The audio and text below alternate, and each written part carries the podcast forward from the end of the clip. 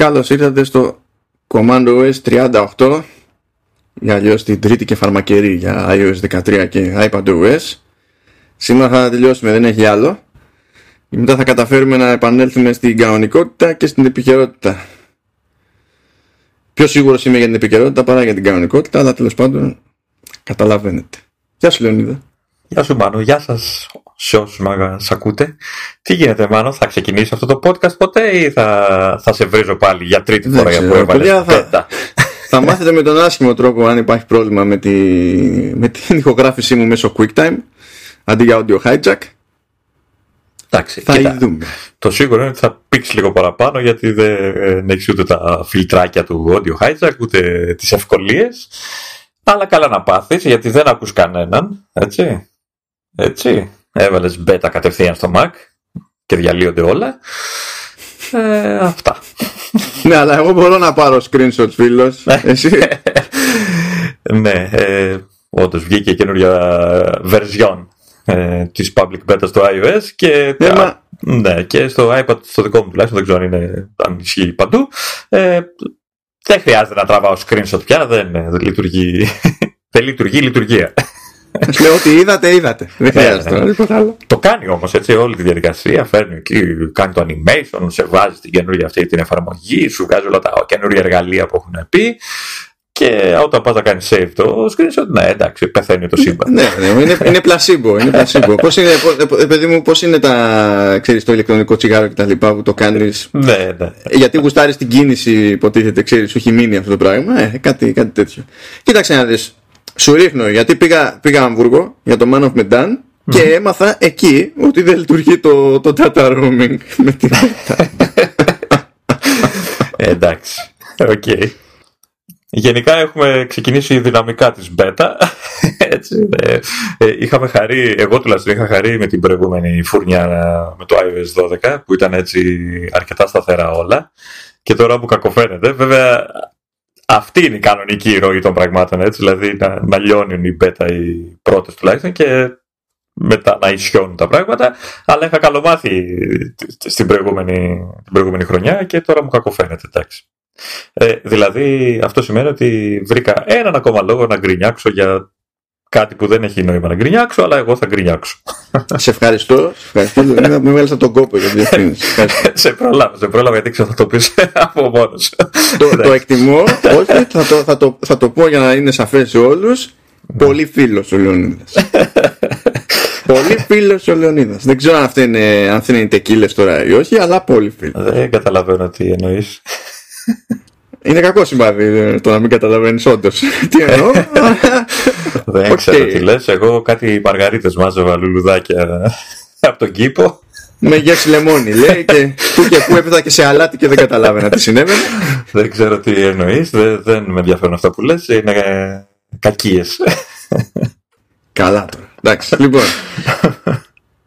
Αγαπητοί και αγαπητές, μας έχουν μείνει μερικές αλλαγές που αγγίζουν και iOS 13 και iPadOS και μετά θα έχουμε και μερικά πραγματάκια που είναι πιο συγκεκριμένες περιπτώσεις για iOS 13 εφόσον έχουμε να κάνουμε με iPhone στην ουσία. Όχι, το iPod Touch δεν μετράει. είναι, ε, το iPod Touch είναι στο μυαλό μου κάτι σαν τον adapter από Lightning σε, σε audio jack. Ναι. Αυτό. με, με- μέχρι εκεί, ρε παιδί μου. Μέχρι εκεί. Ε, και κάποια πραγματάκια που είναι πολύ συγκεκριμένα για, για iPad. Μμμ. Και λογικό είναι να τα ξεχωρίσουμε αυτά από τον απόλυτο χαμό. Λοιπόν, ξεκινάμε έτσι μαλάκα. Ξεκινάμε ωραία. Για μοιράσου ό,τι θες να, να μοιραστείς. Ξεκινάμε λοιπόν με το ShareSheet. Γενικά σε, σε iOS και iPadOS προφανώς. Τώρα γενικά όταν λέμε iOS τέτοιες περιπτώσεις ειδικά απλά φανταστείτε ότι μιλάμε για τις δύο πάντρες γιατί δεν, θα, θα, θα διαλυθούμε με αυτή τη διευκρίνηση δεν παλεύετε ε, ναι. ε, υποτίθεται ότι έχουμε το, το κλασικό το πλήκτρο με το κουτάκι και το βελάκι που δείχνει προς τα έξω και μας εμφανίζονται εκεί επιλογές για να μοιραστούμε κάποιο link, κάποια φωτογραφία, κάποιο έγγραφο, κάτι ό,τι να είναι. Ε, και τότε ανοίγει μια καρτέλα με τις διάφορες επιλογές. Συνήθως α, ε, στη μία σειρά είχαμε τη, στην ουσία συντομεύσεις για να στείλουμε σε άλλες εφαρμογές και στην κάτω σειρά είχαμε κάποιες συντομεύσεις για λειτουργία συστήματος, π.χ. εκτύπωση ξέρω εγώ, αλλά και για πρόσβαση στα shortcuts. Τώρα έχει αλλάξει η, η, διάταξη αυτή και στην πρώτη σειρά εμφανίζονται ε, επαφές στόχοι που υπολογίζονται με βάση το, το, τη συχνότητα επικοινωνίας ξέρω εγώ ε, που υπολογίζει το, το σύστημα. ότι σε μένα βγάζει τη φάτσα σου έτσι γιατί μιλάμε αρκετά συχνά. Και, θέλω να σου πω το, το καλύτερο; Για πες. Και σε μένα βγάζει τη φάτσα μου. Μιλά... Μιλάς με τον εαυτό σου, παραμιλάς. όχι, όχι, αλλά κάνω συχνά τράμπες προς το, προς το MacBook με AirDrop. Κοίτα, το, το AirDrop το έβγαλε και εμένα τώρα και έχει εμένα. Αλλά μάλλον βλέπει, βλέπει το Mac τώρα γιατί το έχω είπε στο iPad εγώ, τα βλέπω από το iPad και, τα, και μάλλον τα, έχω το Mac και δίπλα και βλέπει το Mac. Δεν ξέρω τι. Τέλος πάντων. Ναι, μπορεί να είναι η προτεραιότητα, ναι. Ναι. ναι στην, στην ουσία τι γίνεται, βγάζει επαφή και στην επαφή έχει και ένα μικρό εικονίδιο με το, που ε, συμβολίζει την εφαρμογή μέσω της οποίας προτείνει να γίνει το, το sharing mm-hmm. και το βάζει και υπάρχει αυτή η σειρά χάρη αμεσότητας. Από κάτω υπάρχει η σειρά με, τη, με τα εικονίδια των εφαρμογών για να στείλουμε στην ουσία η δεύτερη σειρά είναι αυτή που ήταν πρώτη σειρά που ήταν πρώτη προηγουμένως και από εκεί και πέρα υπάρχει από κάτω ολόκληρη λίστα με, με εναλλακτικές επιλογές. Ε, δηλαδή εδώ πέρα μου βγάζει. Ε, βασικά είναι λειτουργίες που είχε στη δεύτερη σειρά, νομίζω, η προηγούμενη έκδοση. Έτσι το καταλαβαίνω εγώ. Ναι, ναι. Και είναι σαν να έχουμε το ανάλογο των quick actions, ας πούμε. Και το καλό σε αυτή την περίπτωση είναι ότι κάτω-κάτω έχει και ένα, μια επιλογή που λέει manage ε, και βγάζει τότε ένα άλλο φύλλο τέλος πάντων για τη διαχείριση ε, και τη σειράς με την, οποία, με την οποία προβάλλονται αυτά τα quick actions να πούμε έτσι συντομεύσεις, τι, ξέρω εγώ, τι θέλουμε. Ε, αλλά και το κατά πόσο προβάλλονται κάποια. Και πολλά είναι του συστήματος είναι στάνταρ, οπότε δεν σε αφήνει να τα απενεργοποιήσεις. αφήνει μόνο να, τα, να τους αλλάξεις θέση, ξέρω εγώ. Συνήθως ε, σου επιτρέπει να απενεργοποιήσεις ε, quick actions από τρίτες εφαρμογές, έτσι. Δηλαδή, ξέρω εγώ, έχεις το ναι, Dropbox ναι. και σου έχει ξέρω εγώ, save το Dropbox, κάπως έτσι. Ε, μπορώ, μπορώ να πω ότι αυτό το κάθετο το έλεγα για την προηγούμενη φορά. Βολεύει. Είναι πιο γρήγορο από την οριζόντια το ψάξιμο που κάναμε το οριζόντιο, το οποίο το κάνεις βέβαια ακόμα με, πλέγοντας εφαρμογή που θες να μοιραστείς, αλλά για τα υπόλοιπα είναι, ε, εμένα μου φαίνεται και πιο γρήγορο και πιο βολικό. Ε, δεν ξέρω, και υπάρχουν και νέα actions εντωμεταξύ που είναι content specific, δηλαδή ε, άμα πας σε ένα, σε ένα live photo ε, θα σου βγάλει αυτόματα το σύστημα στη λίστα από κάτω με τα actions επιλογή για να ε, αφαιρέσει να μην αφαιρέσει ξέρω εγώ το, το location. Να. Δηλαδή κοιτάζει, είναι, ε, ε, υπάρχει και context ρε παιδί μου, ανάλογα ξέρεις με το τι είδους περιεχόμενο πας να κάνεις τι. Σου έχει και το σύστημα διαφορετικού τύπου επιλογές. Ε, στο iPhone εμφανίζει πάνω πάνω ε, το options, ένα options που έχει ε, φαντάσου στο iPad έχει μια γραμμή πάνω από τις επαφές που σου προτείνει η οποία σαν τίτλος λειτουργεί και από κάτω ακριβώς έχει ένα κουμπάκι options το οποίο όταν το πατάς ε, από ό,τι καταλαβαίνω ε, επιλέγεις, έχει τρεις επιλογές για την ίδια την αποστολή αυτού που θες να στείλεις τι, πώς θα το στείλεις. ναι, ναι. ναι, θα ναι, εμφανίζεις στο iPhone. Ναι, σε φωτογραφία, ας πούμε, λέει μπορώ να το στείλω ως individual photo, ως iCloud link ε, και να διαλέξω αν θα μοιραστώ όλα τα, τα δεδομένα του αρχείου ή όχι και by default είναι απενεργοποιημένο απενεργοποιημένη ρε παιδί μου η πλήρης μεταφορά των στοιχείων. Ναι. Ε, εγώ ας πούμε που υποτίθεται κάνω share από το Safari μου βγάζει μια επιλογή αυτόματα, δηλαδή να διαλέξει μόνο του το, το καλύτερο υποτίθεται τρόπο. Ε, έχει ένα PDF από κάτω και αρχιοθήκη στο το οποίο ε, δεν καταλαβαίνω το ακριβώς είναι κάποιο zip το HTML, δεν δεν ξέρω τι ακριβώς είναι. Α, αυτό όχι, είναι, όχι, όχι, όχι, είναι web archive. Είναι web archive. Α, web archive. Ε, ναι. Αυτό νομίζω δηλαδή είναι είναι ότι κρατάει όλη τη σελίδα τέλος πάντων και μπορείς mm. να, τη, να την ανοίξεις και να δεις τα αρχεία και να το τρέξεις offline αν χρειαστεί. Είναι μια λειτουργία που είχε ο Safari παλιότερα μόνο στο desktop, τώρα το έχει και σε iOS. Να. Δεν υπήρχε αυτό όμως. Ε, όλη αυτή η φάση, τα μετά options αυτά, νομίζω στο προηγούμενη, στην προηγούμενη έκδοση. Δεν θυμάμαι να το είχα δει. Όχι, όχι, όχι δεν, δεν υπήρχε. Και ακόμα και στην περίπτωση των φωτογραφιών, ας πούμε, δεν είχε μεν την επιλογή, αλλά ήταν στάνταρ ότι δεν σε αφήνει να μοιραστείς όλα τα, τα στοιχεία, ξέρω εγώ. Να. Αλλά ναι, anyway. Ε, Έχει και υποτίθεται, μπαίνει στο σύστημα ε, να δείχνει και πώς είναι πρόχειρη για, για airdrop. Ε, και γενικά μπαίνει στη διαδικασία να σου δείξει προτινόμενες εφαρμογές κτλ. με βάση, μαζί πακέτο με τις επαφές, με βάση πάντα και το είδος του, του περιεχομένου που κάνει share σε αυτή την περίπτωση. Ε, θα φανεί λίγο ξένο σε κόσμο που έχει συνηθίσει τις δύο σειρές και δεν έχει συνηθίσει να σκέφτεται ότι υπάρχουν και άλλες επιλογές από κάτω, πόσο μάλλον το options που είναι εκεί πάνω. Αλλά νομίζω ότι η αλλαγή γενικά είναι για καλό. Ναι.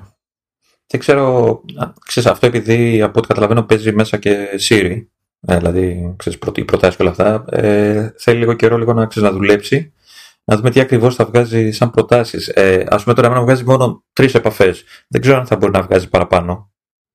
Γιατί εντάξει δεν μιλάω μόνο ε, δύο επαφές βασικά και το, το airdrop που έλεγα τον εαυτό μου. Ε, δεν ξέρω αν θα εμφανίζει ξέρεις, παραπάνω ξέρεις, βάση χρήσης, δηλαδή μιλάω και με τον τάδε, θα μου τον φέρνει και αυτόν, ή έχει όριο μέχρι δύο ή τρεις επαφές. Αυτό θέλω να δω. Ο, εμένα μου βγάζει παραπάνω, δηλαδή μου δίνει είναι... 3, 6, 9. Ναι. Και πιάνει, δεν πιάνει μόνο με μονομένε, πιάνει και, πιάνει και group chats. Δηλαδή μου έχει βγάλει okay. ως μια πιθανή επιλογή για αποστολή ε, μου έχει βγάλει group chat. Οκ. Okay. Άρα εντάξει, θα είναι, αυτό είναι με, με βάση τη χρήση. Δηλαδή με τον καιρό θα βελτιώνεται αυτό το πράγμα. Ναι. Ε, Απλά είμαι ε, πιο κοινωνικός, Λεωνίδα. Ε, ναι, είσαι και σε iPhone. Στο iPad πόσα πια, σε πόσο, εντάξει, μιλάω με μηνύματα ξέρω και τα αλλά ναι, οκ. Okay. Ε, είσαι πιο κοινωνικός, το ακούσαμε και αυτό. Συνεχίζω. έστω, έστω ότι το, το ακούσαμε, θα, θα δούμε μετά τι έχει κάνει το Quick Time. ναι, το και ξέρω Όλα καλά, όλα ανθυρά. Ε, λοιπόν. Ε, ε, εδώ να προσθέσω ότι εμφανίζονται και τα shortcuts που έχει φτιάξει στην εφαρμογή shortcuts. Έτσι, ναι. Δηλαδή, βέβαια, ε, από όσο είδα, πρέπει να, να πας στο shortcut και να του πεις να εμφανίζεται στο share sheet. Γιατί έχει αυτή την επιλογή μέσα από την Καλά, αυτό είναι λογικό, αλλά υπάρχει μια ιδιαιτερότητα ακόμη. Ε, παίζει ρόλο και το τι είδους περιεχόμενο έχεις ρυθμίσει να δέχεται το εκάστοτε shortcut. Να. Και αυτή τη στιγμή οι μερικοί πιο φανατήλες με τα shortcuts ε, είχαν συνηθίσει όταν να στείλουν ένα shortcut να το βάζουν να δέχεται οποιοδήποτε είδους input. Να. Για να μην κάθεται να μπλέκουν και να εμφανίζονται κανονικά κτλ. Ε, αλλά α, τότε, δηλαδή με το προηγούμενο σύστημα, δηλαδή μέχρι iOS 12, ε, δεν υπήρχαν τόσα hooks στο σύστημα. Mm. Οπότε ξέρεις, η λίστα, αυτά τα shortcuts δεν εμφανίζονταν αν κάτσεις και λίγο δεξιά και αριστερά. Τώρα όμως έχει αλλάξει αυτό το πράγμα ε, και ε, έχουν δει πολύ ρε παιδί μου ότι τους εμφανίζονται ένα μάτσο shortcuts που δεν έχουν καμία λογική να εμφανίζονται για αυτού ναι. του τύπου το περιεχόμενο οπότε mm. πρέπει πηγαίνουν και γυρνάνε πίσω και αλλάζουν το αποδεκτό input ναι. για, να, για να μην μπλέκουν αλλά εντάξει λοιπόν mm. το επόμενο συναρπαστικό point Μπορούμε να το περάσουμε χωρίς να το πεις καν. Είναι stocks. More business news publications για Ηνωμένες Πολιτείες, Ηνωμένο Βασίλειο, Καναδά και Αυστραλία. Παρακάτω. ναι, Είδα, προς, πάμε προ... χάρη πληρότητος έτσι, δεν αφήνουμε τίποτα, αλλά το θέμα είναι ότι εντάξει, δηλαδή προσθέσανε κάτι σε κάτι που δεν έχουμε και είναι κάτι που δεν μας ενδιαφέρει κιόλας, έτσι.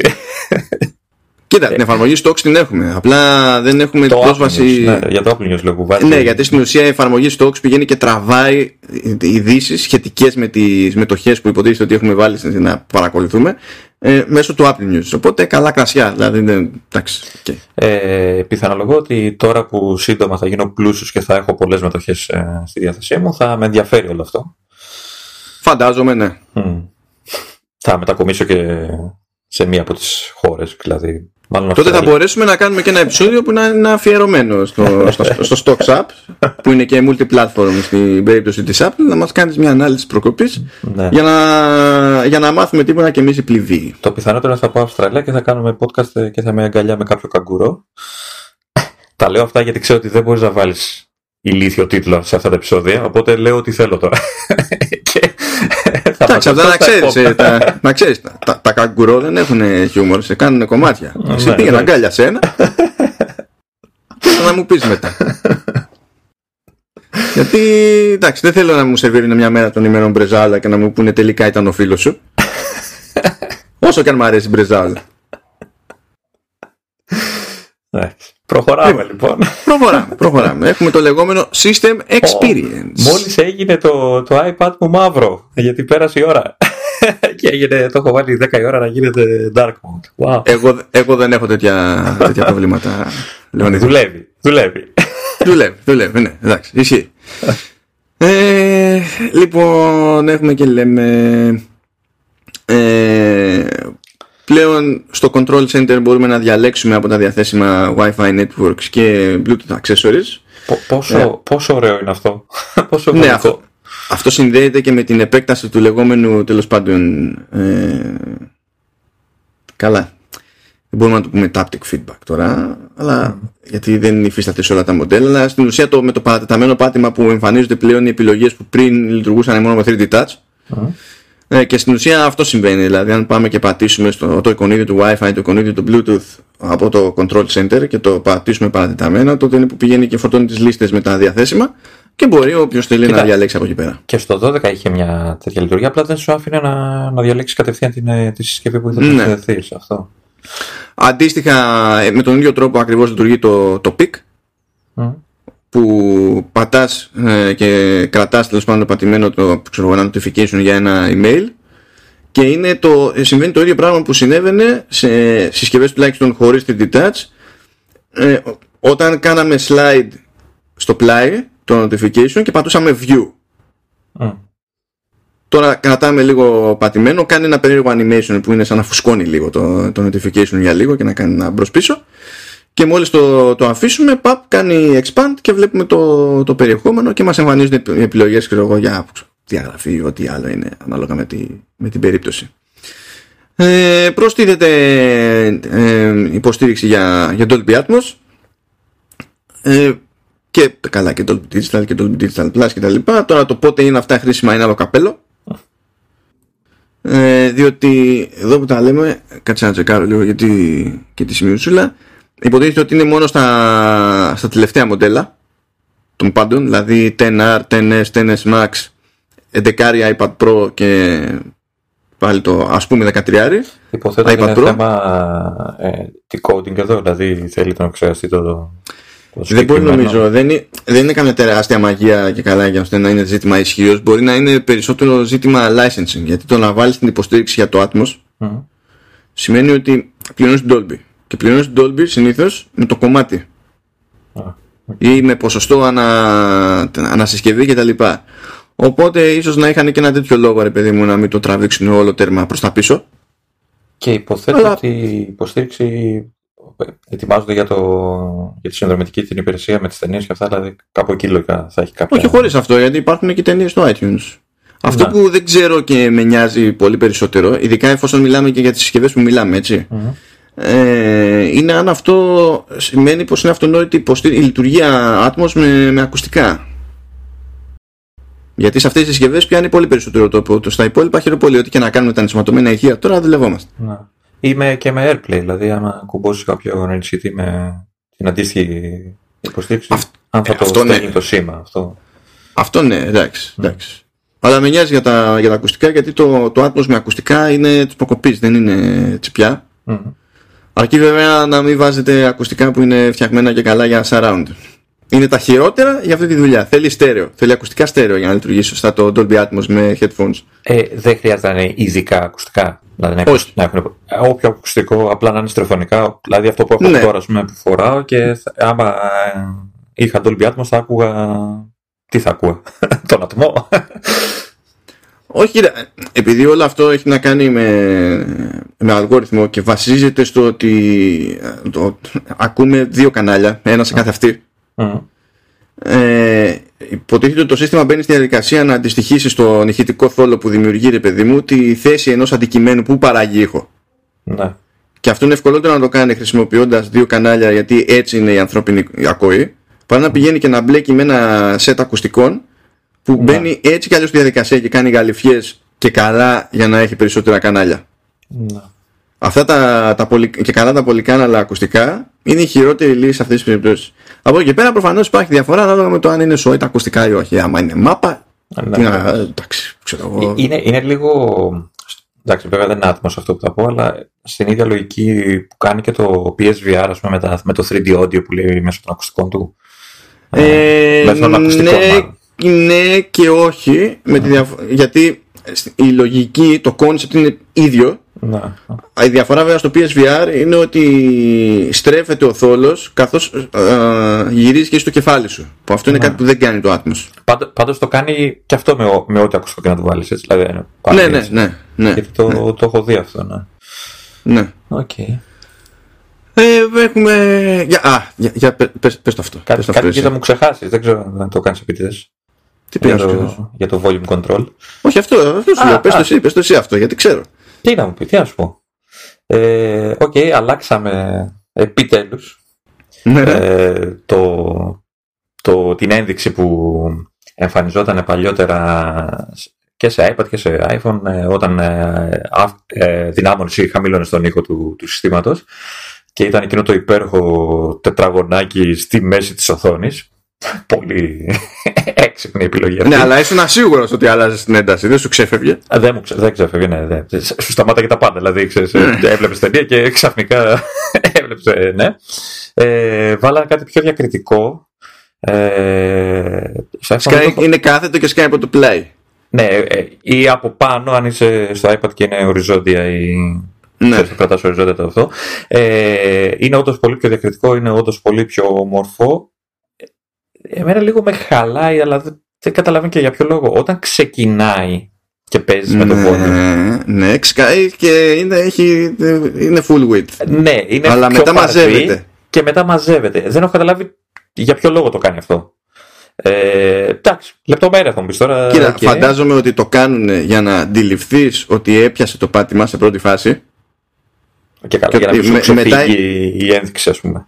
Ναι, να συνειδητοποιήσει ότι υπάρχει, δηλαδή feedback, αντα- αντέδρασε το σύστημα, ρε παιδί μου, στο πάτημα που έκανες. Μμμ. Και φαντάζομαι ότι μετά συμμαζεύεται με τη λογική ότι έχει τραβηχτεί ήδη η προσοχή σου Ναι. και βλέπεις πλέον τι γίνεται με τη, με τη στάθμη. Υποθέτω, έτσι. Βε- βέβαια, απ' την άλλη, τι, τι να σου ξεφύγει; Από τη στιγμή που το πατάς και δυναμώνει ο ήχος ή χαμηλώνει, το καταλαβαίνεις, δεν χρειάζεται να το δεις. Ε, εντάξει, δεν έχω πειστεί γι' αυτό. Τουλάχιστον Ναι, οκ. δεν είναι μες στη μέση. Ε, και ε, δυστυχώς, για να, να, να σε πω και κάπου αλλού, ε, δεν, δεν ισχύει το ίδιο και με, τις, ε, με την ίδια ένδειξη, την αντίστοιχη μάλλον ένδειξη που, είχα, που έχουμε για την ε, εναλλαγή γλώσσας. Δυστυχώς δεν το κάνανε παντού έτσι. Ε, εντάξει, να αφήσουν κάτι και για iOS 14. Δεν προλαβαίνανε, δεν προλαβαίνανε. Ναι, δεν, ναι, είδα. εντάξει, δεν μπορούσαν σωστά, να το ναι. πάνε πιο πέρα το πλαίσιο. Όχι, ναι. Δεν στεναχωριέμαι γιατί ε, γκρινιάζω, μ' αρέσει. Δεν, μην Ε, τα το έχουμε χάσω όλα καταλάβει ότι μαζί. σ' αρέσει. Το έχουμε καταλάβει. Ε, πάντως το αλλάξανε, το, το κάνανε καλύτερο, πιο διακριτικό, επιτέλους. Ε, δεν το ζητάγαμε, εντάξει, 25 χρόνια το ζητάμε. Πόσα, Ε, πόσα ναι, χρόνια κάπου ζητάμε. τόσο. Give or take, κάπου εκεί. ναι. ναι, εντάξει, ε, οκ. Το Και, καταφέραμε. τε- και τέλος έχουμε τα quick actions που το- το- στην ουσία τι είναι, είναι αυτά που εμφανίζονταν με 3D touch πάλι όταν πατούσαμε πιο, πιο δυνατά ένα εικονίδιο. Τώρα κρατάμε παρατεταμένο, κάνει αυτό το animation που είναι λίγο σαν να μεγεθύνεται στιγμιαία το, το εικονίδιο και εμφανίζονται τα quick actions που πριν είχαμε στα τηλέφωνα με, με 3D touch. Οπότε όλη αυτή η ιστορία επεκτείνεται πλέον στους πάντες και τουλάχιστον αυτά τα πράγματα τύπου pick and pop και τα quick actions κτλ. Παρότι υποτίθεται ότι τα έχεις πρόξει ε, με το taptic feedback η Apple ως κάτι που ε, είναι λύση για την περίπτωση του 10R που δεν υποστηρίζει 3D touch ε, ε, εξακολουθούν να λειτουργούν και στο SE που έχω εγώ παρότι δεν υπάρχει taptic engine για να υπάρχει taptic feedback. Δεν είναι, δηλαδή αυτό δεν το έχει περιορίσει με βάση το hardware τόσο ρε παιδί μου. Το έχει Βασικά και απλώς στο, παντού. iPad, και στο iPad λειτουργούν που δεν υπήρχαν. Έτσι. Ε, νομίζω στο iPad ε, είχε κάτι ανα, αντι, τέτοιο, ε, είχε μόνο το files του 12 ας πούμε του, Μμμ. στο iOS, έβγαζε έτσι τα, νομίζω τα πρόσφατα αρχεία που έχεις ανοίξει. Ε, να επαναλάβω εδώ ε, και να θέσω ξανά ε, ε, την απορία που έχω για τις συσκευές που υποστηρίζουν 3D Touch. Ε, ναι. Η λειτουργία εντάξει θα υπάρχει, okay, υπάρχει σε όλους πλέον. Θέλω να, να δω, επειδή δεν έχω βάλει ακόμα στο iPhone που έχει, το δικό μου έχει 3D Touch, δεν έχω βάλει την beta όμως να το πώς το διαχειρίζεται, αν θα συνεχίσει να το κάνει με 3D Touch, γιατί κακά τα ψέματα είναι πιο σαφές σαν κίνηση. Ε, γιατί έχεις το, το, το, feedback από το τι δώνεις, ας πούμε. Ε, και νομίζω είναι και λίγο πιο άμεσο. Δεν ξέρω τώρα πώς το έχουν αλλάξει. Υποτίθεται ότι feedback από τη δόνηση έχεις και σε αυτό το σενάριο, εφόσον έχεις Taptic Engine. Ναι. Ε, Εγώ θα το κράταγα να λειτουργεί και έτσι κι αλλιώς. Ναι. Απλά θέλω να δω, ξέρεις, αν θα δουλεύει πάλι με πίεση, ξέρεις αυτό να πατάς πιο δυνατά κτλ. Ε, ή θα το ξερκόψουν τελείως και θα το κάνουν παντού ίδιο για μένα δεν χρειάζεται να το αλλάξουν. Σε, σε αυτά Νομίζω. Εγώ πιστεύω θα το παίξουν δίπορτο και απλά όταν θα ναι. αρχίσουν να βγάζουν τηλέφωνα χωρίς 3D touch δεν θα υπάρχει δίπορτο. Θα είναι αυτό που θα ναι, έχει συνηθίσει ναι. κάποιο μέρος του κόσμου ναι. ήδη τέλος πάντων. Το, το, αυτό λοιπόν. που κρατάμε είναι ότι όλοι πλέον θα έχουν ε, το δεξί κλικ, ας πούμε. Ναι, ας το πούμε έτσι. Και τώρα text editing. Mm. Τι, τι ξυνήλα.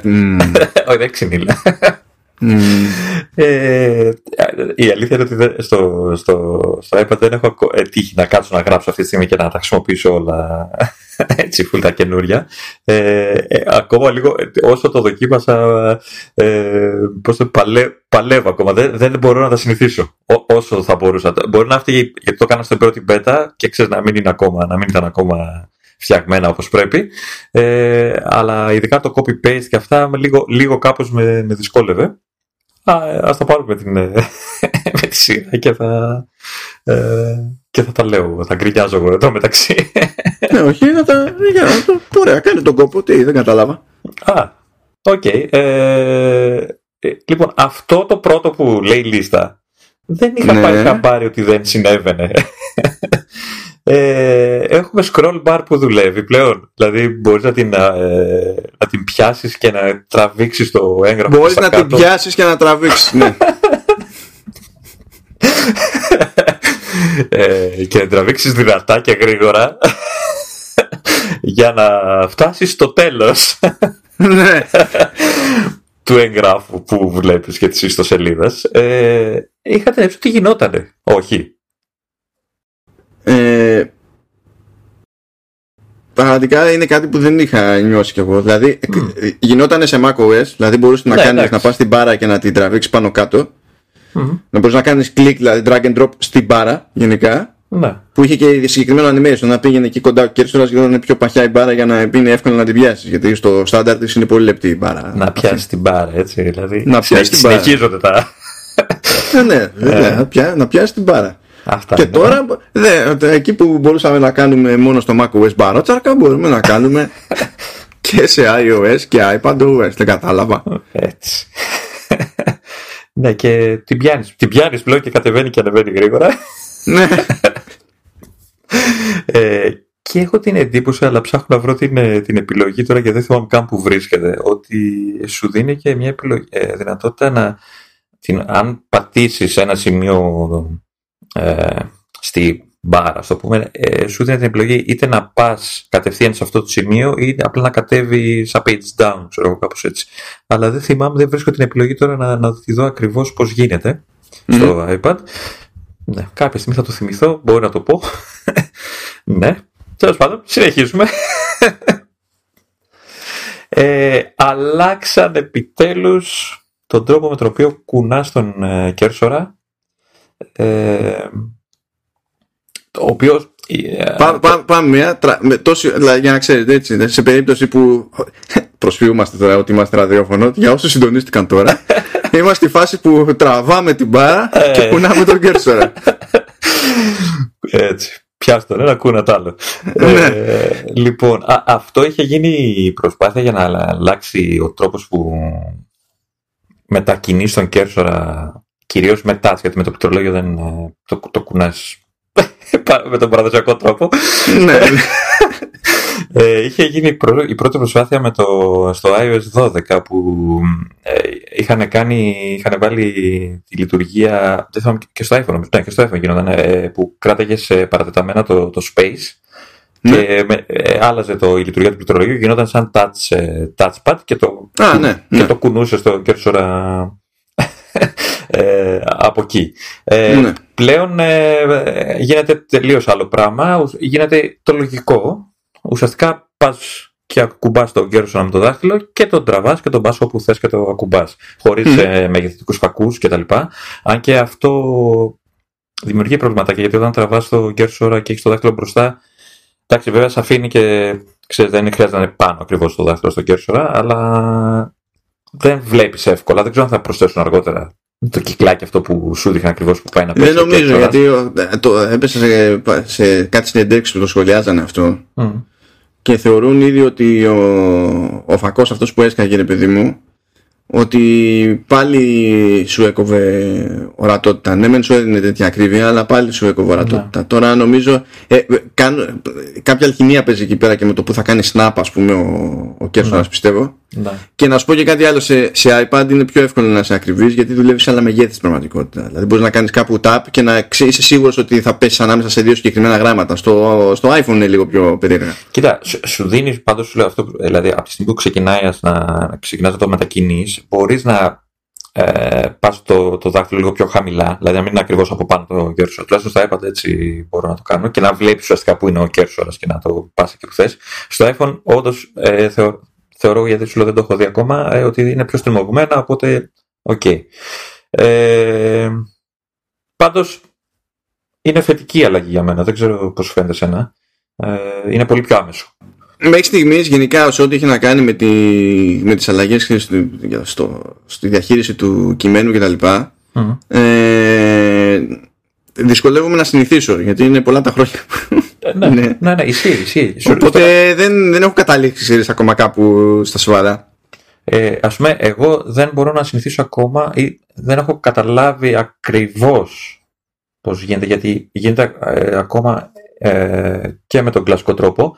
Ε, το επόμενο που λέει για την επιλογή του κειμένου, που πατάς και αρχίζεις και σένεις κτλ. Εκεί λίγο ακόμα τα, τα ψιλομπερδεύομαι.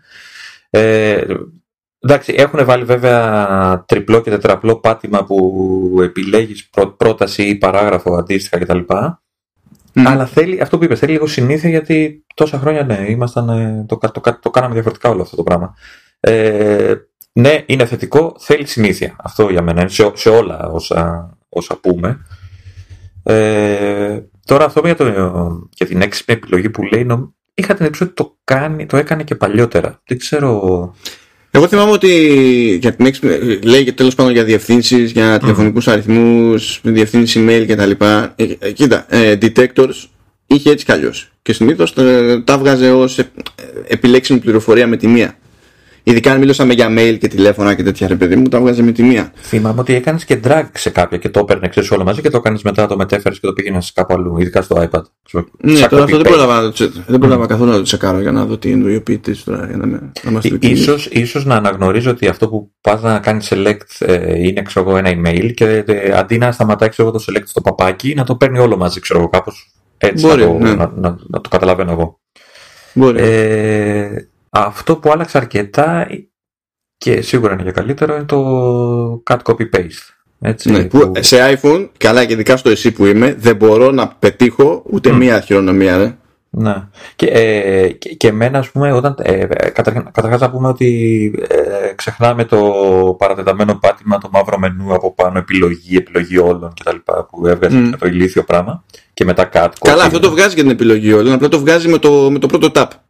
Δεν είναι ότι έπρεπε να το κρατάς πατημένο για να, ή να διαλέξεις κάτι πρώτα για να σου βγάλει την επιλογή select all και τέτοια. Είναι μπαμ. Ναι. Ε, πλέον τώρα έχεις και την, ε, να- την εναλλακτική ότι μπορείς με τρία δάχτυλα να, το, να κάνεις ε, μια χειρονομία με τρία δάχτυλα. Ε, δεν θυμάμαι πώς γίνεται τώρα. Για να κάνεις κόπη τα μαζεύεις, αν θυμάμαι καλά. Ε, ο- έτσι, τα Ναι. κλείνεις, δηλαδή τα τραβάς και τα κλείνεις ουσιαστικά τα δάχτυλα. Κάνεις ένα pinch ε, έτσι, ε, προ, προς τα έξω. Έτσι κλείνεις, σαν να μαζεύεις δηλαδή τα, το κείμενο. Ναι, στην ουσία, άμα το κάνεις μία φορά κάνεις copy. Αν το κάνεις δεύτερη φορά κάνεις cut. Μμμ. και με, ο, αν πας εκεί που θέλεις, τέλος πάντων, που είναι ο κερσουρά σου και θες να κάνεις την, την επικόλληση και τα ανοίξεις τα δάχτυλα, Ουσιαστικά, ε, τότε δηλαδή, γίνεται paste. στο, στο, στο, μυαλό, σου- στο μυαλό έτσι, ε, έχει μια λογική η χειρονομία ότι και καλά αυτό, ότι ε, κάνεις κάτι copy μαζεύοντας το κείμενο και παίρνοντας το εικονικά από την οθόνη. Ναι, και για να μετά είναι σαν να το αφ- τσιμπάς. Αντί- Ναι, και μετά με την αντίθετη κίνηση το ξαναφύγνεις εκεί που είναι. Έχει μια λογική. Ε, ακόμα και στο iPad, τουλάχιστον στην πρώτη beta, γιατί σου λέω δεν έχω προλάβει ακόμα να δω τι, στη δεύτερη τι γίνεται, είχε θεματάκια με την αναγνώριση. Τώρα έφταγα εγώ, δεν το έκανα σωστά. Δηλαδή εκεί που έλεγα να κάνει paste ε, ή δεν έκανε τίποτα ή μπορεί να μου κάνει cut. Ξέρεις, είχε κάτι τέτοια θέματα. Καλά, ούτε που ξέρω. Εγώ δεν μπορώ να χωρέσω τα τρία δάχτυλα σε λογικό σημείο για να κάνω pinch πλάκα μου. δεν, μπο- δεν μπορώ να χωρέσω τα τρία δάχτυλα σε λογικό σημείο. Ναι. Και συνεχίζουμε τώρα. Είναι ένα Λο- podcast ερωτικό. λογικό σημείο, λογικό είπα. Λογικό. Ε, είναι ένα ερωτικό podcast. Εντάξει. Ε, ε, μετά έχουμε το, πώς το λένε, το undo και το redo. Ναι. Ε, που είναι πάλι με τρία δάχτυλα και είναι swipe αριστερά και δεξιά. Ε, αυτό είναι Δεξιά για, ε, αριστερά για undo, δεξιά για πιο- redo. Ναι, αντίστοιχα. Ε, αυτό που Εξακολουθεί είναι να ωραίο- λειτουργεί το shake του undo βέβαια, έτσι. δεν, δεν το έκανα. δε- και σου, μου είχες πει ότι βγάζει και ε, ειδοποίηση ότι μπορεί πλέον να το κάνεις κι αλλιώς. ναι, ναι, ναι. Έτσι, αυτά είναι. Πόσο εύκολα τα αγνοούμε τα καινούργια και συνεχίζουμε να κουνάμε το στη συσκευή, έτσι. Και καλά το iPhone εντάξει, λες εντάξει, ένα κούνημα δεν είχαν χάλασε ο κόσμος, αλλά iPad φίλε δεν παλεύονταν αυτό. το Ε, πράγμα. ναι, Δηλαδή, ναι, δεν- Σήκωνα αέρα, ξέρεις. Ε, ναι. Ε, αυτό που, ήταν, που είναι ωραίο είναι το multi-select. Δεν ξέρω αν το δοκίμασες. Ε, Ναι. Που πλέον μπορείς να κάνεις με δύο δάχτυλα κατευθείαν, ε, σέρνοντας δύο δάχτυλα σε μια λίστα με επιλογές ξέρω εγώ, ή δεν ξέρω εγώ τι που ε, Μμμ. μπορείς να κάνεις pat select ε, ε, αυτή τη λίστα, τα στοιχεία της λίστας ξέρω εγώ. Εκεί που χρειαζόταν να κάνεις ξέρεις, με κουμπάκια από πάνω που είχε select, select all κτλ. Τώρα απλά με δύο δάχτυλα σέρνεις πάνω στη λίστα και τα κάνει κατευθείαν, ξέρεις, επιλέγει όλα όσα περάσουν τα δάχτυλά σου από πάνω κτλ. Ε, είναι πιο χρήσιμο από ό,τι ακούγεται. Ε, δεν ξέρω πώς φαίνεται. Ε, Φαίνεται σαν λεπτομέρεια, αλλά ε, το έκανα κανένα δύο φορές και είναι ok. Δηλαδή πιο χρήσιμο από ό,τι φαίνεται στην αρχή. Ε, και επειδή έχω ένα θέμα με το multi-select, γιατί μ, πολλές φορές το αγνοούν στο iOS, ε, ελπίζω ότι τώρα με αυτό το πράγμα θα, θα το βλέπουμε πιο συχνά σαν δυνατότητα σε όλες τις εφαρμογές. Πώς φαίνεται; Ναι, οκ. Εμένα μου φαίνεται απολύτως χρήσιμο. Δεν, Ναι, ναι, ναι. Δεν, έχω, δεν έχω παράπονα. Φυσικά όλα, όλα αυτά είναι άχρηστα όταν έχεις πληκτρολόγιο που... Ε, το πληκτρολόγιο έχει άλλη ναι, λογική, ναι, εντάξει. εντάξει. Ε, δεν ξέρω, ε, θέλω, θέλω κάποια στιγμή να κάτσω να, να, να κουμπώσω και mouse και να δω, ξέρεις, όλο το συνδυασμό πληκτρολόγιο mouse, να, να το κάνω δηλαδή, ξέρεις, full ε, laptop το, το iPad. Να Ναι, δω τι, ναι. τι κάνει σε αυτή τη φάση. Α, Εντάξει, είδες, στα έβγαλα γρήγορα. Στα είπα όλα και τα έβγαλα γρήγορα. Έτσι, Λοιπόν, και τα, κάτσε, και να τα πιάσω κου- και εγώ το επόμενο να δεις πόσο γρήγορο θα είμαι. επειδή Ε, μου το κάνεις επόμενο και έχει κάμπος. ένα. Φαρμογάρα, voice memos. Έτσι. Γράφουμε ότι ό,τι ηχογραφούμε, έτσι κι αλλιώς την, την, την ξέραμε αυτή την εφαρμογή. την Συγχρονίζει πλέον και μέσω iCloud για, τη, για την εγγραφή και τέτοια. Οκ, και σου λέει ότι μετά, άμα θες να κάνεις edit, καμιά κοπτοραπτική, μπορείς να κάνεις ε, pinch to zoom για να δεις με καλύτερη λεπτομέρεια, μεγαλύτερο, μεγαλύτερη την κυματομορφή και να κάνεις πιο ακριβείς αλλαγές, ας πούμε. Μπράβο! Όχι, γιατί χρήσιμο είναι αυτό, ρε. Δεν είναι. Δεν, σε- δε- το χρησιμοποιείς αυτό για συνεντεύξεις και αυτά ή πας σε, πιο, σε άλλη λύση Κοίτα, τελείως; κοίτα, το χρησιμοποιώ για συνεντεύξεις Μμμ. ε, διότι ξέρεις το ότι κάνει αυτόματα backup σε iCloud ε, ξέρεις μου- το- Ναι, εντάξει. ναι, οκ. με κάνει να αισθάνομαι λίγο καλύτερα για την περίπτωση αλλά τώρα να πάω να κάνω edit εκεί Ε, σε φάση είμαι, ξέρεις, μόνο στο iPhone και πρέπει να το κάνω κάτι άμεσο. Εντάξει, δεν, σε- δεν θα σε χάλαγε. ναι. Συν τις άλλες πιο πολύ μπερδεύομαι με την περίπτωση του, του Mac από την άποψη ότι υπάρχει πλέον σαν εφαρμογή το voice memo σε, σε macOS Μμ. υπάρχει από, από το Mojave έτσι κι αλλιώς ε, αλλά υπάρχει παράλληλα και το QuickTime Ναι. σε ποιότητες ήχου και τέτοια έχουν τις ίδιες ρυθμίσεις στην πραγματικότητα. Κοπτεραπτική σε αφήνουν και τα δύο να κάνεις. Θε, θέλεις να ελπίζεις γιατί τώρα το χρησιμοποιείς, έτσι. Αναγκαστικά. Καλά, έβαλα το QuickTime αντί για voice memos γιατί το QuickTime τέλος πάντων είναι πολύ παλιότερη εφαρμογή, είναι πιο, πιο solid. Μην μου σκάσει τη μάπα. Το voice memos ξέρω εγώ τώρα τι. και το λέει αυτό και κολλάει, και κολλάει το σύμπαν τώρα. Και... Εντάξει, να σου πω. Εγώ εδώ πέρα βλέπω ότι αντιλαμβάνεται πότε, μιλ, πότε μιλάω, ότι προχωράει ο χρόνος καταγραφής, προχωράει, ανεβαίνει ο όγκος του, του αρχείου.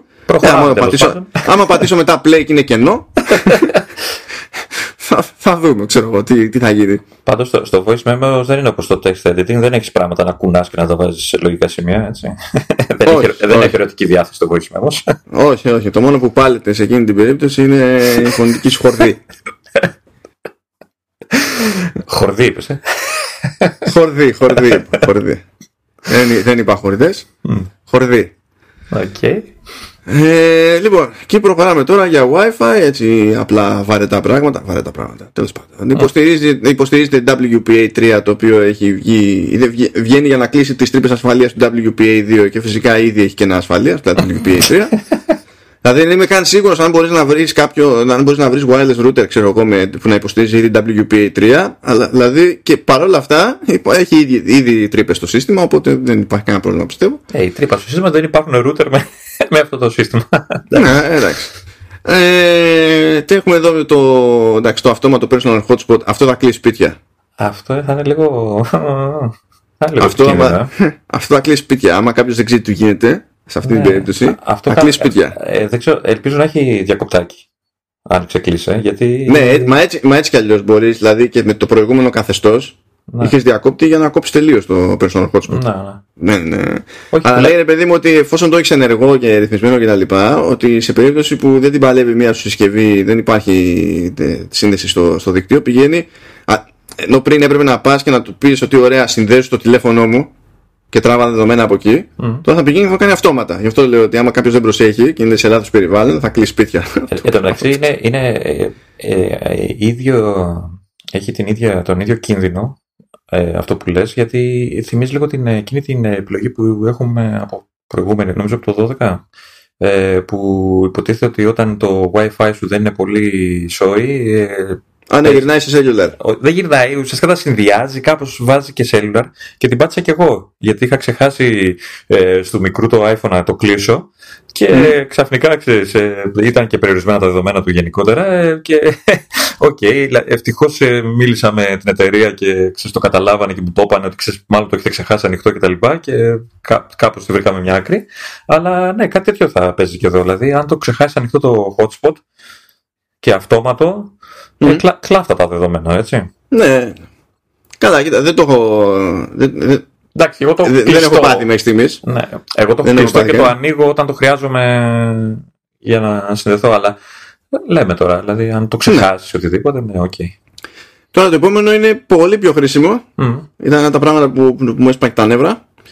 Ε, γενικά προηγουμένως, όταν το λέγαμε σε ένα iPad ή σε ένα, σε ένα Mac, παιδί μου, συνδέσου στο iPhone και τράβα δεδομένα από, τη, από την κινητή. Πάρα πολύ ωραία. Όταν λοιπόν ε, βάζαμε σε sleep τη, τη συσκευή που συνδέθηκε με το iPhone, χανόταν η σύνδεση με το personal hotspot. Τώρα δεν χάνεται η σύνδεση με το personal hotspot. Εγώ, εγώ είχα την, ε, την εντύπωση ότι αυτό γινόταν για λόγους εξοικονόμησης μπαταρίας το έκανε, αλλά μάλλον ήταν ε, λάθος. Καλά, θα μπορούσε. Δεν ξέρω τώρα τι υποτίθεται ότι άλλαξε, πώς την είδανε. Αν απλά δεν είχαν μπει στον κόπο ή πλέον ή έπαιζε κάποιο θέμα ασφαλείας που τώρα το αντιμετωπίζει. Δεν έχω ιδέα. Δεν, έχει, δεν έχω ακούσει κάποια εξήγηση, οπότε τι να σου πω. Ό,τι να είναι. Ε... Πριν, πριν φύγεις, επειδή μιλάμε για ναι. hotspot, αν και, ναι, ναι. και το επόμενο για hotspot είναι, ε, ξέρεις τι θα ήθελα να δω; Δεν ξέρω αν υπάρχει βέβαια δυνατότητα. Ε, τι, τι έχει τύχει; Έχω πολλές φορές που είμαι εκτός ε, WiFi κτλ. Και, και χρειάζεται να δουλέψω στο Mac και συνδέω το iPhone ε, για να έχω, γιατί δεν έχω WiFi κτλ. Και, ε, και δουλεύω αυτό. Θα ήθελα μια επιλογή που να του λέω ότι ξέρεις τι, ναι, μεν ε, ο Mac το θεωρεί Wi-Fi το δίκτυο του iPhone, έτσι, γιατί είναι μέσω Wi-Fi, ουσιαστικά υποτίθεται το hotspot αυτό όλο τέλος πάντων. Ναι. Αλλά ξέρεις τι, αυτό το δίκτυο θα ήθελα ξέρεις τι, να μην το θεωρείς Wi-Fi, και να, να μπορώ να να το πω ότι είναι ουσιαστικά hotspot και ότι ξέρεις, μην μη με τσακίσεις, ρίξει λίγο τα δεδομένα, ξέρεις, δηλαδή κάνει, να έχω ρυθμίσει να, ξέρω, να είναι πιο low res οι φωτογραφίες, να ε, κάνει μια εξοικονόμηση των δεδομένων ε, και να μην το θεωρεί ότι είναι απλά ένα Wi-Fi και κατεβάστε τα πάντα, ξέρω εγώ. Ναι, κατάλαβα τι εννοείς. Δεν ξέρω αν το υπολογίζει όσο έχουν τα πράγματα. Ε, δεν ξέρω αυτό με το. Θυμάσαι εκείνο το low power mode που. Ε, όχι power, πώς το λέει, low data mode που βάλανε πιο πάνω που είχαμε πει στο προηγούμενο επεισόδιο. Μήπως κάνει κάτι τέτοιο. Αλλά αυτό θα, θα δεν ήταν ε, σε συνδυασμό με το concept του hotspot, ας πούμε. Δεν ήταν, αλλά μήπως ενεργοποιώντας το κάνει και τίποτα τέτοιο. Αλλά ε, όσο έχει, όταν συνδέσει στο Mac, το θεωρεί απλά ότι είναι ένα καθαρό αιμο Wi-Fi και ξέρεις, ε, κατεβάζει τα πάντα και στη full ποιότητα και αυτά. Θα, θα ήθελα να υπάρχει μια. Αυτό θα πρέπει να είναι αλλαγή στο, στο, στο OS. Γιατί στο, στο Mac, επειδή δεν παίζει κα, κανονικά υπό νορμάλ συνθήκε το σενάριο να συνδεθείς μέσω cellular, mm όλο το, το, λειτουργικό είναι στημένο να καταπίνει δεδομένα με τελείως άλλη λογική. Δηλαδή θα πρέπει να αλλάξουν τα φώτα στα πάντα. Ναι. Δεν έχει, ενώ, ενώ το τηλέφωνο έχει δύο διαφορετικές συμπεριφορές. Αλλιώς συμπεριφέρεται όταν βλέπει ότι είσαι σε WiFi και αλλιώς συμπεριφέρεται όταν βλέπει ότι είσαι με ναι. δεδομένα κινητής. Ναι. Το, το macOS δεν, δεν είναι θυσμένο έτσι. Ναι. Θα πρέπει να αλλάξει πολύ το πράγμα. Πάντως, ε, όταν το συνδέσει σε hotspot, εμφανίζεται η ένδειξη ότι είναι hotspot. Να νομίζω έχει αυτά τα δύο κυκλάκια που εμφανίζει και στο Mac. Ναι, δεν έχει σημασία. Το ζήτημα δεν είναι αν καταλαβαίνει το σύστημα ότι είσαι σε personal hotspot. Σημασία έχει ότι το macOS, όπως και οποιοδήποτε desktop ε, OS, θεωρεί ότι αν υπάρχει δίκτυο, τα δίνουμε όλα. Να, να. Δεν υπάρχει εναλλακτική ρύθμιση, ρε παιδί μου. Σου λέει ή έχω δίκτυο ή δεν έχω δίκτυο. Μόλις έχω δίκτυο, Ιντερνετ.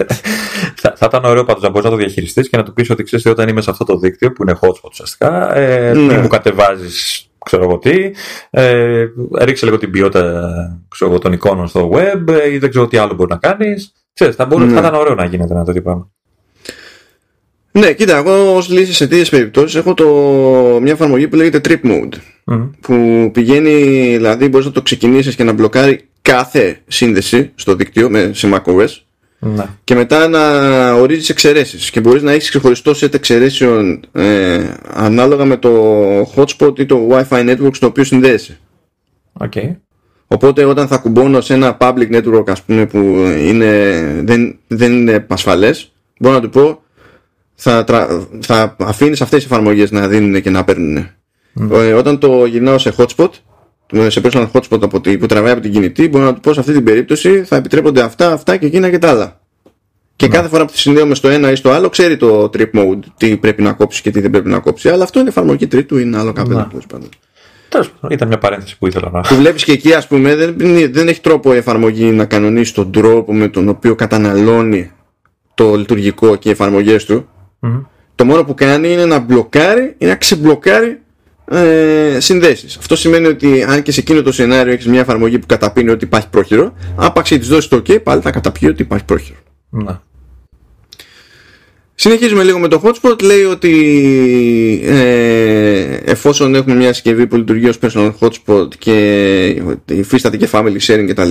τότε αυτή η συσκευή εμφανίζεται ως πιθανή επιλογή τέλος πάντων και στις άλλες συσκευές. Mm-hmm. Το οποίο δεν είναι άσχημο. Ε, και συνδέεται και αυτόματα. Ναι. Αλλά το οποίο όμως έχω την ότι γινόταν. βέβαια δεν ξέρω αν το συνδέανε με το family sharing. Ε, δηλαδή ε, μου έχει τύχει πολλές φορές να ανοίγω το hotspot και να, να συνδέομαι εγώ στο Mac μου και επειδή έχω δώσει, είχα δώσει παλιότερα πρόσβαση ξέρω εγώ στη συζήτηση. Είναι αυτό είναι άλλο. Είχες δώσει παλιότερα. Τώρα εφόσον είναι με το family sharing ξέρει ότι είναι μέλος, μέλος του family και δεν χρειάζεται να κάνεις κάποια δική του. Για τους τρίτους και πάλι θα πρέπει να δώσεις mm-hmm. το OK και τον κωδικό. Εντάξει, αυτό δεν είναι το ίδιο πράγμα. Mm-hmm. Ε, επίσης ναι, αυτό τώρα πολύ φιλόδοξο λέει ότι το iPhone μπαίνει στη διαδικασία να τσεκάρει ποια Wi-Fi networks εκεί που είμαστε τέλος πάντων ε, χρησιμοποιούνται περισσότερο και ποια από αυτά είναι διαθέσιμα και καλά για να τα προτιμήσουμε. Δεν ξέρω σε τι σενάριο αυτό διευκολύνει το οτιδήποτε. Ναι, popular. Τι, δεν, ναι, okay. Δεν ξέρω, μπορεί να είσαι, θα θέλεις να είσαι στο ίδιο δίκτυο με τα υπόλοιπα cool kids, ξέρω εγώ. Πραγματικά δεν έχω ιδέα, δεν έχω ιδέα. δεν έχω την παραμικρή ιδέα. Ή μπορεί να σε νοιάζει, ρε παιδί μου, ξέρεις για το ενδεχόμενο να είναι όλοι στο ίδιο δίκτυο και να είναι πιο εύκολο το τοπικό sharing. Ξέρω εγώ, τι να σου πω. Δεν.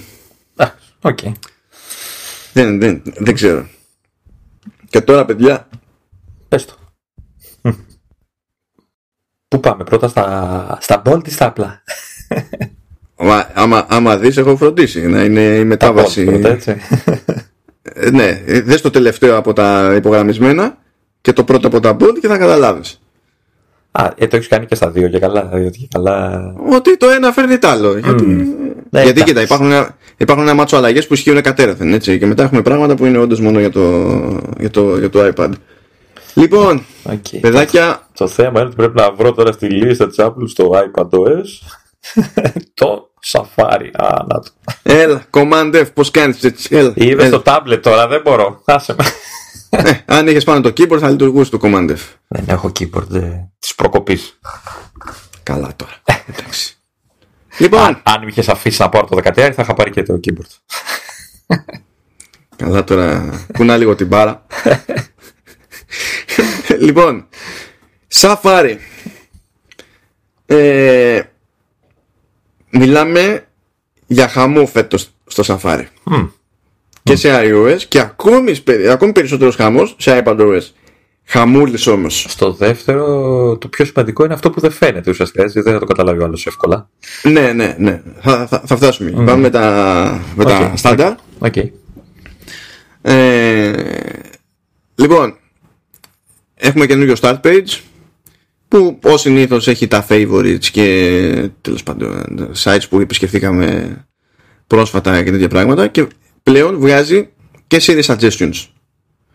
Τα Siri suggestions μπορεί να περιλαμβάνουν προτάσεις με βάση το, το ιστορικό, ε, με βάση πάλι ε, sites που έχουμε ή και συγκεκριμένες σελίδες σε sites που επισκεπτόμαστε συχνά.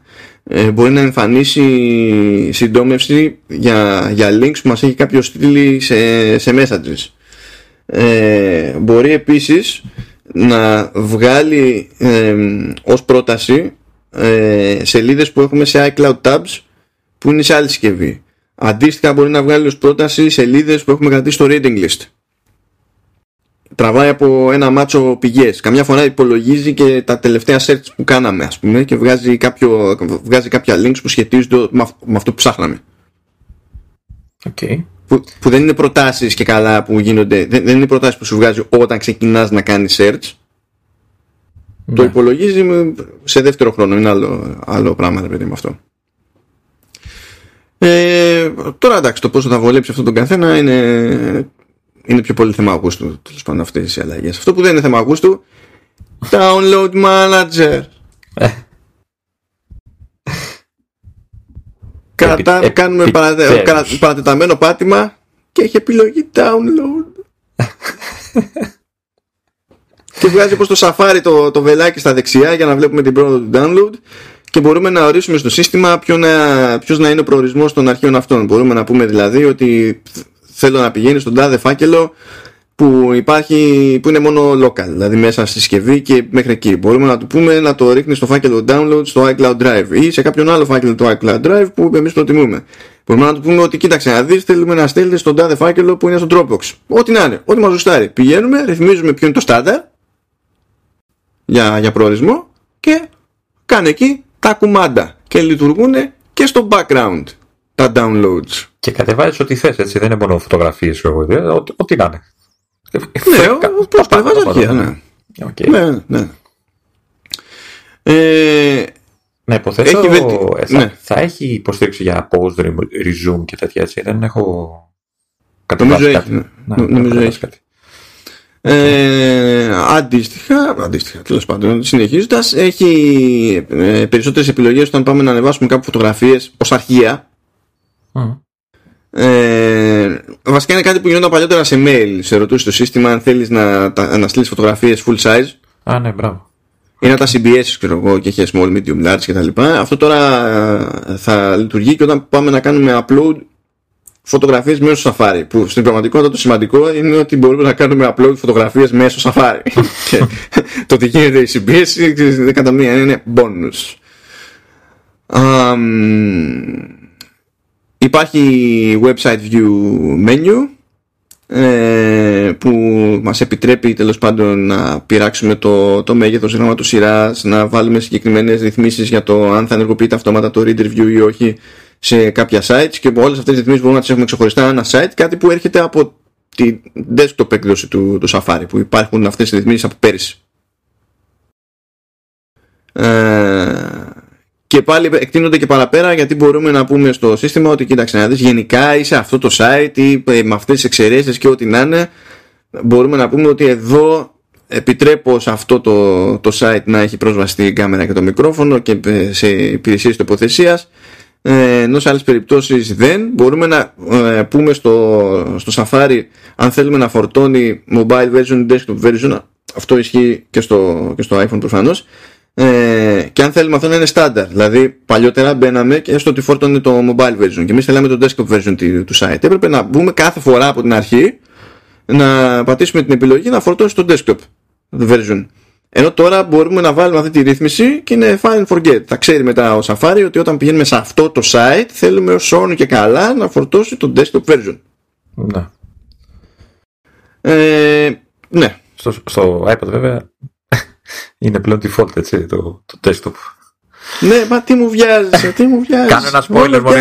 Κάνω ένα spoiler και εντάξει. Page zoom τέλος πάντων για το, καλά αυτό για το, για το text στο, σε, ένα, σε ένα site. Ε, υπάρχει επιλογή πλέον να σώσουμε με τη μία όλα τα, τα πανοιχτά tabs ως bookmarks.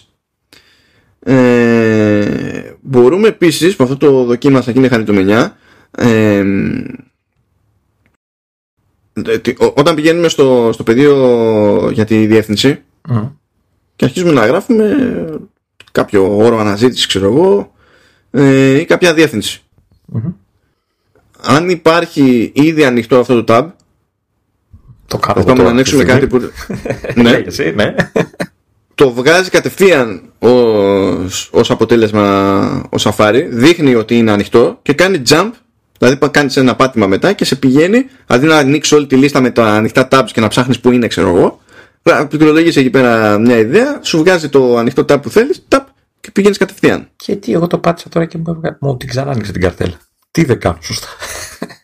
Τι είναι σου την ξανά την καρτέλα; Σε πήγε στην καρτέλα έτσι όπως ήταν. Α, από το... α, έχει. Α, ε, όταν πας να γράψεις, ξε, ξεκινάς και γράφεις τη διεύθυνση. Ναι. Πάνω πάνω σου έχει τα αποτελέσματα κορυφαία, ξέρω εγώ, μπλα μπλα, σου βγάζει δύο ναι. αυτά. Και πιο κάτω έχει αλλαγή στην καρτέλα. Έχει ξεχωριστεί. Mm. Ναι. Okay. ε, περισσότερες επιλογές για sharing σελίδας μέσω email που και αυτό ε, Α, είναι σαν αυτό που σου λέγα πριν με τα options. Κάτι ναι, τρα, τραβάει, εντάξει, τραβάει και από το desktop Safari σαν ιδέα τέλος πάντων, αλλά κάνει και κάτι παραπάνω από ό,τι βλέπω. Ε, στο desktop Safari γενικά όταν θέλαμε να στείλουμε ένα link μέσω mail είχαμε την επιλογή να διαλέξουμε αν είναι να πάει ως link που πρέπει ο άλλος να πατήσει ξέρω εγώ ε, για να το ανοίξει ή αν θέλουμε να πάει ως PDF και να, το δει, να γίνει μετατροπή και να το δει ο άλλος κατευθείαν και μπορούσαμε να ορίσουμε και το ακόμα αν στέλναμε link αν θα φορτωνόταν το preview εντός του mail χωρίς να πατήσει ο άλλος το, το ίδιο το link. Ε, αυτό γινόταν σε, σε desktop Safari, τώρα γίνεται και σε mobile Safari και υποτίθεται ότι βλέπω και μια επιλογή που δεν μου θυμίζει τίποτα από το desktop Safari και καλά ότι μπορούμε να στείλουμε τον, ε, στον όποιο τέλος πάντων αποδέκτη ε, να στείλουμε με τη σελίδα που θέλουμε αλλά φορτωμένη στο reader view ώστε να είναι πιο καθαρό τέλος πάντων ναι. και να είμαστε ok το εξτραδάκι σε θέματα ασφαλείας είναι ότι πλέον όταν πάμε να φτιάξουμε κάποιο, κάποιο κωδικό, κάποιο password ε, σε κάποιο λογαριασμό για το οποιοδήποτε site. Αν ο κωδικός αυτός δεν είναι αρκετά σόι από άποψη πολυπλοκότητας ασφαλείας κτλ ε, μας ειδοποιεί πλέον η εφαρμογή Safari. Δεν περιμένουμε να μας ειδοποιήσει ο, ο πάροχος της σελίδας αν, και εκεί εξαρτάται από το αν έχει κάποιο τέτοιο σύστημα στο site του ώστε να λέει παιδιά ξέρω εγώ αυτό το θεωρώ αρκετά strong ή όχι τόσο strong άσχετα με το τι κάνει το, το site το Safari μπαίνει στη διαδικασία και τσεκάρει και, και σας λέει ε, και, και... Να και, να υποθέτω, και υποθέτω μάλλον ότι πέρα από την προειδοποίηση ε, θα έχει και τη λειτουργία αυτή που έχει πάντα που σου προτείνει να Καλά, αυτό έτσι κι αλλιώς. αυτό είναι κομμάτι του keychain, δεν είναι κομμάτι του Safari. Λογικά τα συνδέουν όλα αυτά, έτσι, θα είναι συνδεδεμένα. Ναι. Ε, και επιπλέον, αυτό είναι κάτι που, που πριν δεν ξέραμε, έτσι. Δηλαδή, το μαθ... είναι, ναι. μερικά πράγματα μαθαίνουμε με τον άσχημο τρόπο. ε, λοιπόν, Safari History, ανοιχτά tabs και τα λοιπά που έτσι κι αλλιώς συγχρονίζονται μεταξύ συσκευών ε, μέσω iCloud προφανώς δεν ήταν κρυπτογραφημένα μέχρι πρότινος ναι. τώρα, τώρα είναι. Okay. Μάθαμε λοιπόν ότι υπήρχε μία τρύπα στο παρελθόν που τώρα έκλεισε. Οκ. Okay. Πες, πες. Τι να πες. Όχι, γιατί εσύ θα το πεις. Εγώ έκανα το spoiler. Ναι. Α, θέλεις, ναι. Οκ, οκ.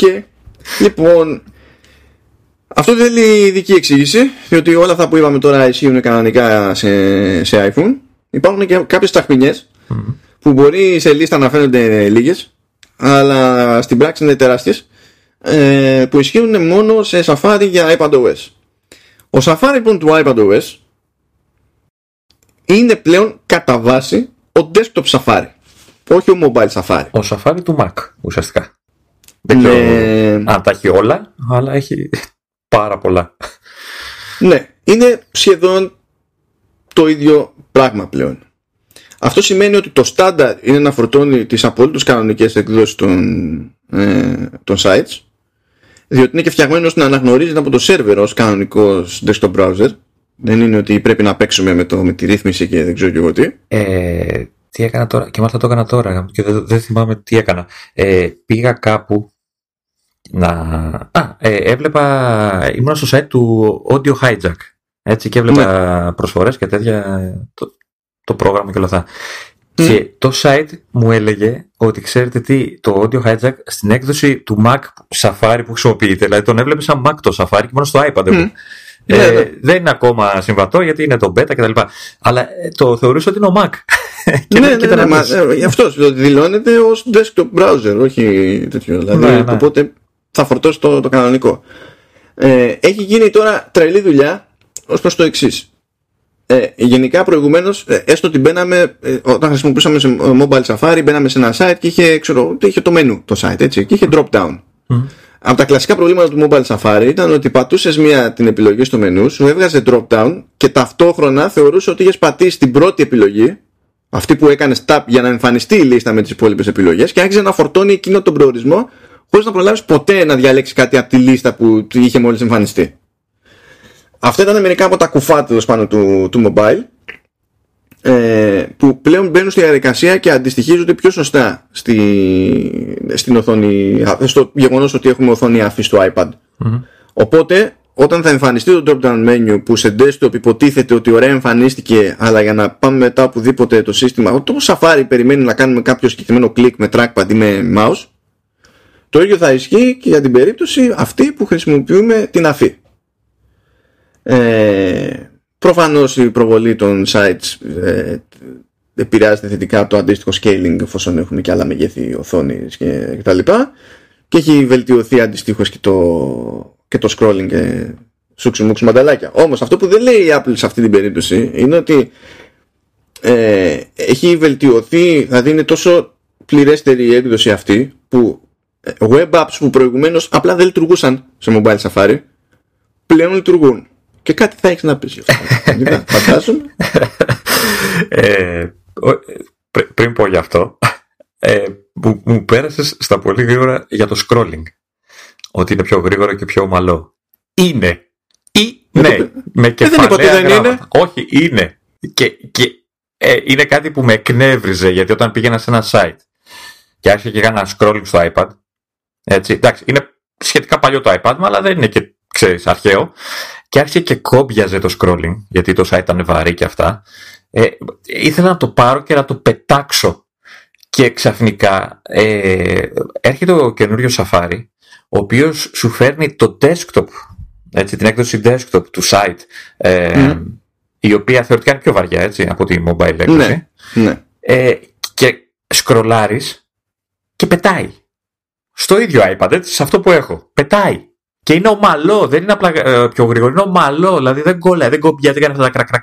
Τίποτα, είναι wow. Δεν ξέρω πώς το κάνανε, αλλά οκ. Okay. το κάνανε, μ' αρέσει. Κοίτα, είναι, με, είναι με την ίδια λογική που σε, και σε desktop, ας πούμε, Safari παραδοσιακά είναι σε ναι, FPS. Ε, ε, Προφανώς κληρονομήσανε και αυτό το σύστημα, ρε παιδί μου, κάνοντας την ράπα στο mobile Safari. Ήμουν σε φάση ότι ξέρεις τι, ε, εντάξει, οκ, okay, πάλι στο το iPad, έχει βαρύνει, μπουρου Οκ. Ε, ε, δεν ξέρω τι, τι άλλαξε τόσο πολύ. Δηλαδή είναι η μηχανή, αυτό, όλο αυτό το engine που έχει από πίσω. Ναι, ναι, ναι, ναι. Έχει, έχει σαφή διαφορά. Ακόμα και στο Eternity, που είναι βαρύ site ε, Ναι. για iPad, ε, πάει μια χαρά. Πάει ομαλότατα. Τώρα, να γυρίσουμε στο πιο ουσιαστικό, έτσι. Πες για τα web apps, παιδί μου. Πες, πες. Web apps. Ε, μεταφραστές όλου του κόσμου ενωθείτε. Κατά 99% γιατί δεν τα έχω δοκιμάσει όλα και δεν έχω, δοκιμάσει, δεν έχω κάνει και εκτενή δοκιμή, εκτενή δοκιμή σε αυτά που έχω κάνει, που έχω δει. Αλλά πλέον μπορείτε να δουλέψετε τα μεταφραστικά εργαλεία, τα online, όλα αυτά που ε, κατά καιρούς ε, αναγκάζεστε να μπείτε και να δουλέψετε στο, γιατί ο, ο εκάστοτε πελάτης θέλει το τάδε online tool. Ναι. Μπορείτε πλέον να το δουλέψετε στο iPad. Ε, μπήκα σε για να μην λέω τώρα εταιρείες κτλ. Ε, μπήκα σε συγκεκριμένα εργαλεία. Ε, Πες ρε, εσύ, τι, γιατί σκαλώνεις, εργαλεία είναι, τι εντάξει, software. είναι; ε, μπήκα σε εργαλείο της, ε, που χρησιμοποιεί η Google. Ε, το οποίο Ναι. μάλιστα- μάλιστα ε, τώρα αρχίζει και να το, να το αντικαθιστά με ένα πιο καινούριο το οποίο δεν έχω προλάβει να το δοκιμάσω, αλλά θεωρητικά δεν θα έχει θέμα. Ναι. Ε, μπήκα λοιπόν στο παλιό που ήταν, ήταν, ήταν, είχε τα θέματα του ακόμα και στο desktop ε, και, στο, και στο iPad έμπαινες, φόρτωνε κανονικά, έβλεπες δηλαδή το όποιο κείμενο κτλ. Αλλά επειδή φαντάζομαι ότι αυτό το web app ήταν χωρισμένο, ήταν σαν σταυρός, είχε τέσσερα ή τρία, δεν θυμάμαι πόσα είναι τώρα, ε, sections, source, target και από κάτω είχε γλωσσάρια κτλ. Ε, τα έβλεπες μεν, αλλά δεν μπορούσες να κάνεις τίποτα. Δηλαδή ούτε scroll ανά section, δηλαδή έκανες scroll όλη η σελίδα. Έτσι, ήταν σαν- το έβλεπες σαν ένα πράγμα. Ε, οπότε δεν μπορούσες να κουνηθείς μέσα στο κάθε section ξεχωριστά κτλ. Και φυσικά δεν μπορούσες να κάνεις και τη μετάφραση γιατί δεν δουλεύει τίποτα. Ε, Ναι. Αυτή τη στιγμή με το καινούριο Safari στο iPad δουλεύει κανονικότατα. Δεν έχω δοκιμάσει να το κάνω ξέρεις, με mouse και πληκτρολόγια ακόμα, το έκανα απλά με touch και όλα αυτά. Δουλεύει κανονικότατα. Και η Ναι, παιδιά, Kazoo- μην πάτε, μην πάτε μακριά. Λειτουργούν οι εφαρμογές G Suite που απλά δεν. Ναι. δηλαδή ξε- Google Sheets, ε, Google Docs κτλ. Που... Εκεί πήγε το, εκεί πήγε το ωραίο ότι και δεν λειτουργούσαν στην ουσία εκεί πέρα. Και ήταν ε, και οι εφαρμογές που έχει η Google για iOS είναι πολύ αργές στο να ε, υποστηρίξουν ε, νέες λειτουργίες νέων εκδόσεων iOS. Δηλαδή κάνουν 200 χρόνια να προσαρμοστούν. Ενώ τώρα λειτουργεί κανονικά, λειτουργεί πιο εντάξει η έκδοση από Safari από την εφαρμογή που έχουν ξεχωριστά στο App Store. Ε, α- απλά να ε, το τονίζω εγώ γιατί το- αυτό που λέω εγώ είναι τελείως εξειδικευμένο πράγμα. Δεν είναι Google Ναι. Docs που είναι κάτι που είναι δημοφιλές και ήταν κάτι ναι, που παιδί μου, εστίασε αλλά η Apple. Ακόμα και για- αυτό είχε θέμα. Αυτό Ναι, θέλω ναι, να σου όχι, πω. αλλά είναι κάτι δημοφιλές και λες, ρε παιδί μου, εστίασε η Apple για να στο δώσει, ξέρεις, για να αυτό. Μιλάμε για εξειδικευμένα πράγματα, για πολύ εξειδικευμένα πράγματα. Και ε, με την πρώτη ευκαιρία θα δοκιμάσω και, τα, και άλλα εργαλεία. Ε, αλλά θέλω να πιστεύω και εικάζω τέλος πάντων ότι αν τρέχει στο Mac, ε, το Ναι, εργαλείο που ναι. δεν έχει νόημα να μην τρέχει, δεν έχει λόγο να μην τρέχει, ε, θα τρέχει και στο iPad. Μα στην ουσία πλέον στο, στο Safari σε iPadOS υποστηρίζονται τα Web APIs και τα Web Frameworks που διαχώριζαν το desktop Safari από το mobile Safari. Γι' αυτό όσο εξειδικευμένο ή μη εξειδικευμένο και να είναι, όλα αυτά στο web βασίζονται σε κάποιες συγκεκριμένες τεχνολογίες του web. Ε, πριν δεν, τώρα Τώρα- ναι. Και, εικ- και εικάζω ότι το ίδιο θα ισχύει και για πλατφόρμες, ξέρεις, ε, για site, ξέρεις, που μπαίνεις ε, για να κάνεις διαχείριση του site, που πριν Ναι, ε, ναι, ναι, ναι, δουλεύανε εμένα, αλλά εντάξει, σου βγάζαν την Παναγία, τώρα, οκ. Ναι, μπορείς να λειτουργήσεις το, το administration στο backend διαφορετικών sites. Είπαμε για τις εφαρμογές της Google έτσι κι αλλιώς. Εδώ θα λειτουργεί το iCloud.com που δεν- τόσα χρόνια ναι, ούτε ναι. αυτό δεν φόρτωνε σε, σε mobile Safari. ναι, ναι, σου, σε, σου λέγε, τι σου λέγε, ε, κάτι, Τι άλλαξε το στο desktop. ναι, ναι, ή κάτι- κατέβασε τις εφαρμογές που θέλεις, ξέρω Μπράβο, εγώ, ναι, ναι, και ναι. ό,τι να είναι. Ε, Αυτό, αυτό το πράγμα.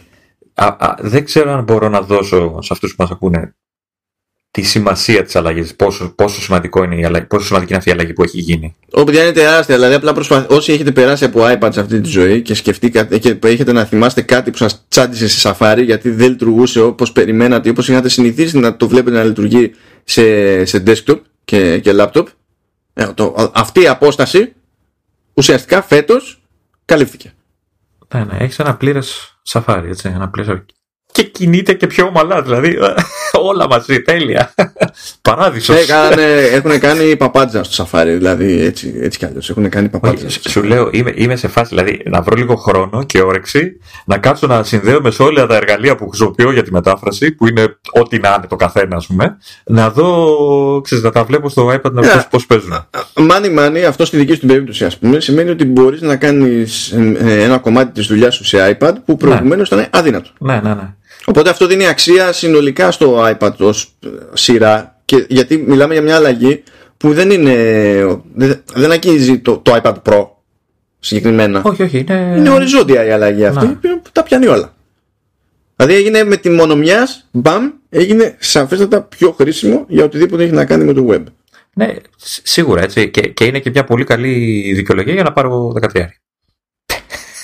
Καλά τώρα. Έχει χάρη πεινά, δηλαδή. Έχει χάρη πεινά. Και πέφτει οι δυνάμεις. Ε, όχι, όχι, θα παίξω. Θα, θα σου λέω, θα συνδέσω πληκτρολόγιο. Θα, θα συνδέσω Θα, θα, θα, το κάνω όλο το, το, το, σκηνικό έτσι για να το χαρώ, ρε παιδί μου. Και μετά το κλείσω και θα δουλέψει στο Mac. Και μιας και είπε για πληκτρολόγιο, ε, ο Safari τέλος πάντων έχει, εφόσον προσθέσουμε πληκτρολόγιο στο, στο iPad, έχει δεκάδες keyboard shortcuts που στην ουσία είναι τα keyboard shortcuts που έχει ο Safari στο desktop. Κοινώς, όταν πατάμε κάποιο shortcut στο, σε Mac και ξέρουμε ότι θα, κάνουμε, θα κάνει το χ, ε, θα κάνει όντως το χ και σε Safari για, για iPadOS. Που είναι, μειώνει τη τριβή και πάλι. Ήταν επαγγελματική πάσα που σου έκανε έτσι. Δε, εντάξει. Δεν δε, δε, δε, δε, δεν μπορεί να με συγκρατήσεις πια. ναι, ναι, ναι. Επαγγελματική. Έκανες εκεί μία στα τυφλά και πλέον να είμαι από πίσω τα ξέρουμε αυτά, Λεωνίδα, τα ξέρουμε. Καλά, καλά. και το, εντάξει, το, το, το, τατσικό, ας πούμε, για το τέλος, σε περίπτωση που έχουμε βάλει τη, το, το Safari σε split view, ε, πλέον μπορούμε να δούμε το ρημάδι, το toolbar. δηλαδή πριν εξαφανιζόταν. Και λες, εντάξει, μήπως, μήπως, ναι, ναι. μήπως να μην πάει χαμένο. Για πραγματικά, Safari πρέπει να είναι ό,τι πιο σημαντικό έχει αλλάξει για πάρτι του, του νεότευτου, ας το πούμε, ας το σπιθούμε, ότι iPadOS. Αυτά είναι αποκλειστικά για το iPadOS, έτσι. Δεν... Αυτά είναι συγκεκριμένα για το iPadOS. Στο, και μερικά από τα επόμενα που θα πούμε είναι πάλι, δηλαδή, ό,τι φτάσαμε μέχρι το encryption για το iCloud είναι γενικό, είναι γενικό. Από εκεί που αρχίσαμε να λέμε για, τη, για το ότι ο Safari του iPadOS δεν είναι πλέον ο κλασικός ε, mobile Safari. Αυτό που είπαμε για το toolbar σε split view και για τα keyboard shortcuts, αυτά είναι συγκεκριμένα για iPadOS. Ε, αυτό που θέλω να ρωτήσω είναι το εξής. Ε, ακόμα και ε, αν πας στο iPhone και του πεις ότι θέλω να μου το φορτώσω στο desktop version, δεν θα κάνει αυτό που κάνει στο, στο iPad, έτσι. Θα είναι όπως ήταν παλιά. Δεν θα, ναι, δηλαδή ναι. δεν θα λειτουργήσει αυτόματα το web app που δεν λειτουργούσε επειδή του είπα να το, πει, να το φέρει. Όχι, γιατί δεν υποστηρίζονται ακριβώς τα ίδια πράγματα από web API. Σε αυτόν τον λόγο. Αλλιώς ότι και εκεί το, η φόρτωση του desktop version έχει γίνει πιο εύκολη από την άποψη ότι μπορείς να βάλεις ρύθμιση στο Safari, ό,τι και να γίνει, πάντα να πηγαίνει και να κάνει call το desktop version. Να. Ενώ πριν ήθελε ε, ξανά από την αρχή κάθε φορά. Εντάξει, αυτό. Αλλά αυτό δεν σημαίνει ότι είχε αλλάξει τον τρόπο, ο τρόπος με τον οποίο συμπεριφέρεται ο Safari σε εκείνη την περίπτωση. Να. Οκ. Okay. Safari. For the win. Πάμε τώρα στον άλλο χαμούλι του iPadOS. Δουλειά γενικά το iPadOS κούφανε κόσμο ε, στο, στο conference εντάξει, και θα αρχίσει να κουφαίνει όλο το κόσμο από το Σεπτέμβριο προφανώς.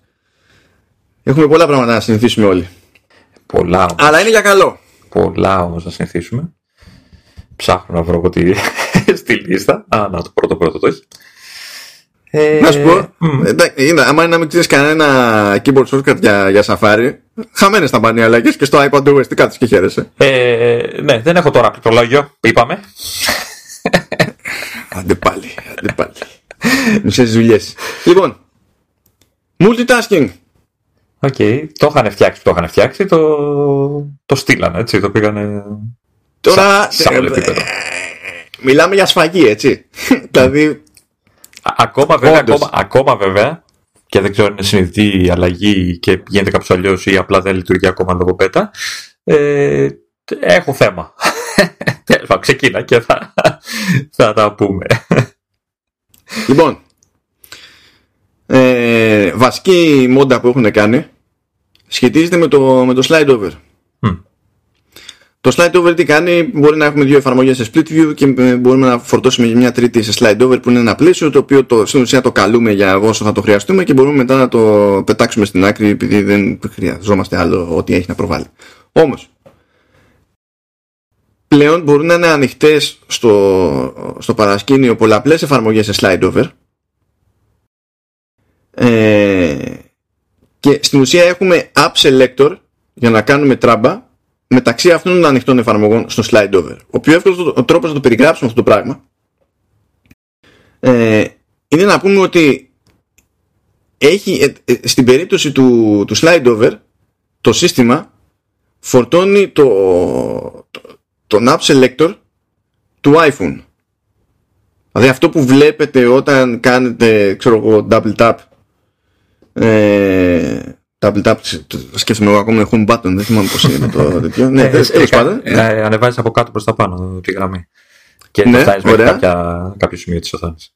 Ναι και βλέπουμε μια οριζόντια λίστα με τις εφαρμογές που έχουμε ανοιχτές mm. και μπορούμε να διαλέξουμε να τα κάνουμε άλμα από τη μία στην άλλη. Στην ουσία, έχουν χρησιμοποιήσει, ναι, στην, ουσία, στην ουσία έχουν χρησιμοποιήσει αυτό το σύστημα και το έχουν κουμπώσει στο iPadOS ώστε να μπορούμε να διαχειριζόμαστε τις εφαρμογές που είναι για slide over. Και αυτό πηγαίνει αντίστοιχα και για, τη... και για τον τρόπο με τον οποίο μπορούμε να κάνουμε γρήγορη μετάβαση γιατί το ε, μπορούμε ειδικά στη, στα μοντέλα που είναι και χωρίς home button άμα πάμε κάτω κάτω και κάνουμε γρήγορο swipe προς τη μία ή την άλλη μπάντα τότε χωρίς να δούμε τη, τη λίστα, τη, την οριζόντια λίστα με τις εφαρμογές μεταβαίνουμε από την προηγούμενη στην επόμενη εφαρμογή παπ, παπ με τη μία και αυτό ισχύει και στην περίπτωση του slide over. Το οποίο είναι εξαιρετικό. Είναι πολύ βολικό γιατί το να ανοίξει και να βλέπεις όλες τις εφαρμογές και να διαλέγεις είναι πιο αργό ρε παιδί. Ενώ το, η εναλλαγή άμεση είναι και γίνεται και ωραία. Δηλαδή, σαν να παίζεις με μια τράπουλα είναι γιατί το πηγαίνει το ένα ξέρεις μπρος πίσω, κάνει ένα ωραίο animation. Ε, ναι, ναι, ναι. Αντίστοιχα, αν αποφασίσουμε ότι θέλουμε μια εφαρμογή που την έχουμε slide over να τη βάλουμε σε, σε full screen, τη σέρνουμε προς τα πάνω ναι. Full screen. Έτσι, ε, νομίζω ε, κάτι αντίστοιχο είχε και παλιά. Νομίζω το πήγαινες προς τα κάτω. Ε, και το πέταγες μετά στο, στο full screen κτλ. Τώρα το έχουν φτιάξει αλλιώς. Λοιπόν, είπαμε για το ότι εντάξει, μπορούμε να δούμε όλες τις εφαρμογές με slide over. Είπαμε για το ότι κλείνεις προφανώς. Δηλαδή είναι η ίδια λογική που έχουμε και σε iPhone σε αυτή την περίπτωση. Πάμε στην επόμενη ε, ουσιώδη μαγιά. Εδώ εντάξει, τώρα μεταξύ εγώ ξεσπέζω λίγο για να βλέπω και τα multitasking και αυτή τη στιγμή έχω καταφέρει το αδιανόητο έτσι. Είχα slide over, την έκανα full screen και έχει φάει σκάλαμα η beta και έχει τρεις εφαρμογές ταυτόχρονα στην οθόνη σε split view. έχει κολλήσει βέβαια μία. έχει πεθάνει, αλλά εντάξει. Ε, εντάξει, προφανώς. ε, λοιπόν, προηγουμένως ό,τι εφαρμογή και να είχαμε ανοίξει με εξαίρεση το Safari που υποστήριζε δύο διαφορετικά instances σε split view ε, που μπορούσε να είναι ανοιχτή σε ένα instance, σε, σαν ένα παράθυρο. Είτε το βάλουμε σε split view, είτε το είχαμε full screen. Μια εφαρμογή ήταν το ένα της παράθυρο. Τελεία. Τώρα δεν χρειάζεται να ισχύει αυτό το πράγμα. Πράγμα που σημαίνει το εξής μπορούμε να έχουμε ένα note ανοιχτό σε, σε full screen. Και μπορούμε σε ένα άλλο space να έχουμε σε split view ένα άλλο note και δίπλα Safari. Και παραδίπλα σε άλλο space που να έχουμε άλλο note και σε split view pages. Γιατί, γιατί πλέον έχει προσθεθεί άλλη μια μόντα στην ουσία που έρχεται από, που είναι δάνειο από Mac. Έχουμε spaces και σε αυτά τα spaces μπορούμε να κάνουμε ό,τι μας γουστάρει. είναι έτσι απλά.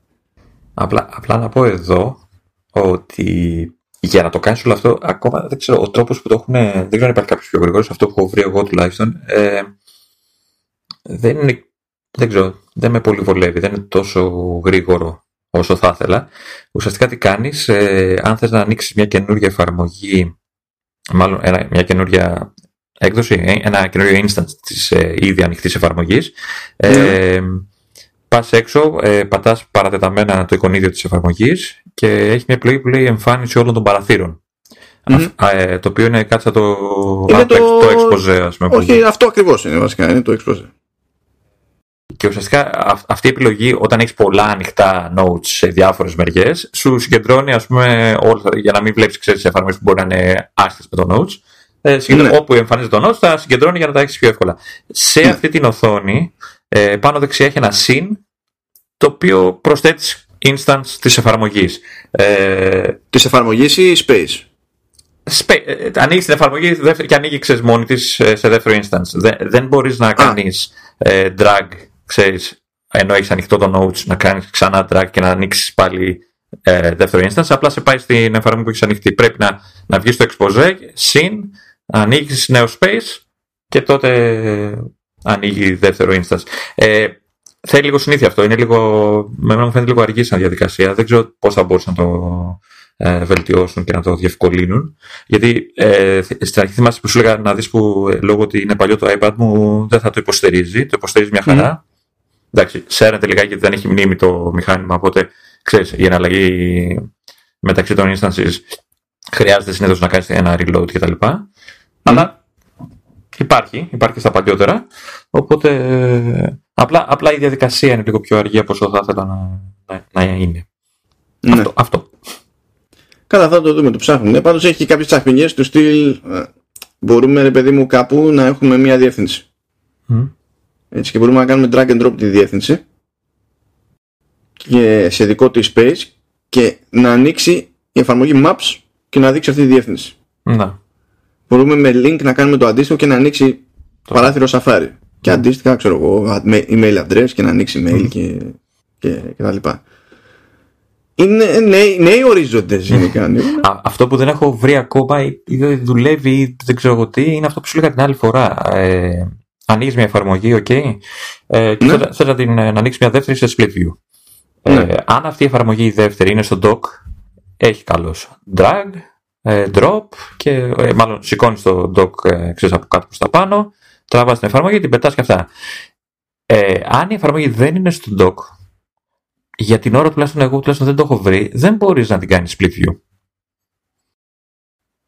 Πα, παλιά τι γινόταν, ε, όπως είχες full screen την, ε, την πρώτη εφαρμογή, την κατέβαζες, την έκανες pinch για να βγεις στο home screen, Τώρα να έβγαινες στο home screen, ξέρω εγώ, τράβαγες το εικονίδιο της δεύτερης εφαρμογής, okay, ε, σήκωνες στην άλλη εφαρμογή, έκανες μια ζωγκλεριά εκεί ε, το εικονίδιο παρέμενε ξέρεις, κολλημένο στο δάχτυλο και το πέταγες και έκανε το. Ναι, ναι, ναι, okay. Τώρα, όταν το τρα, τραβάς το εικονίδιο, γίνεται το, το jiggle. Ξέρεις, αυτό το πετάει το χ για να σβήσει την εφαρμογή.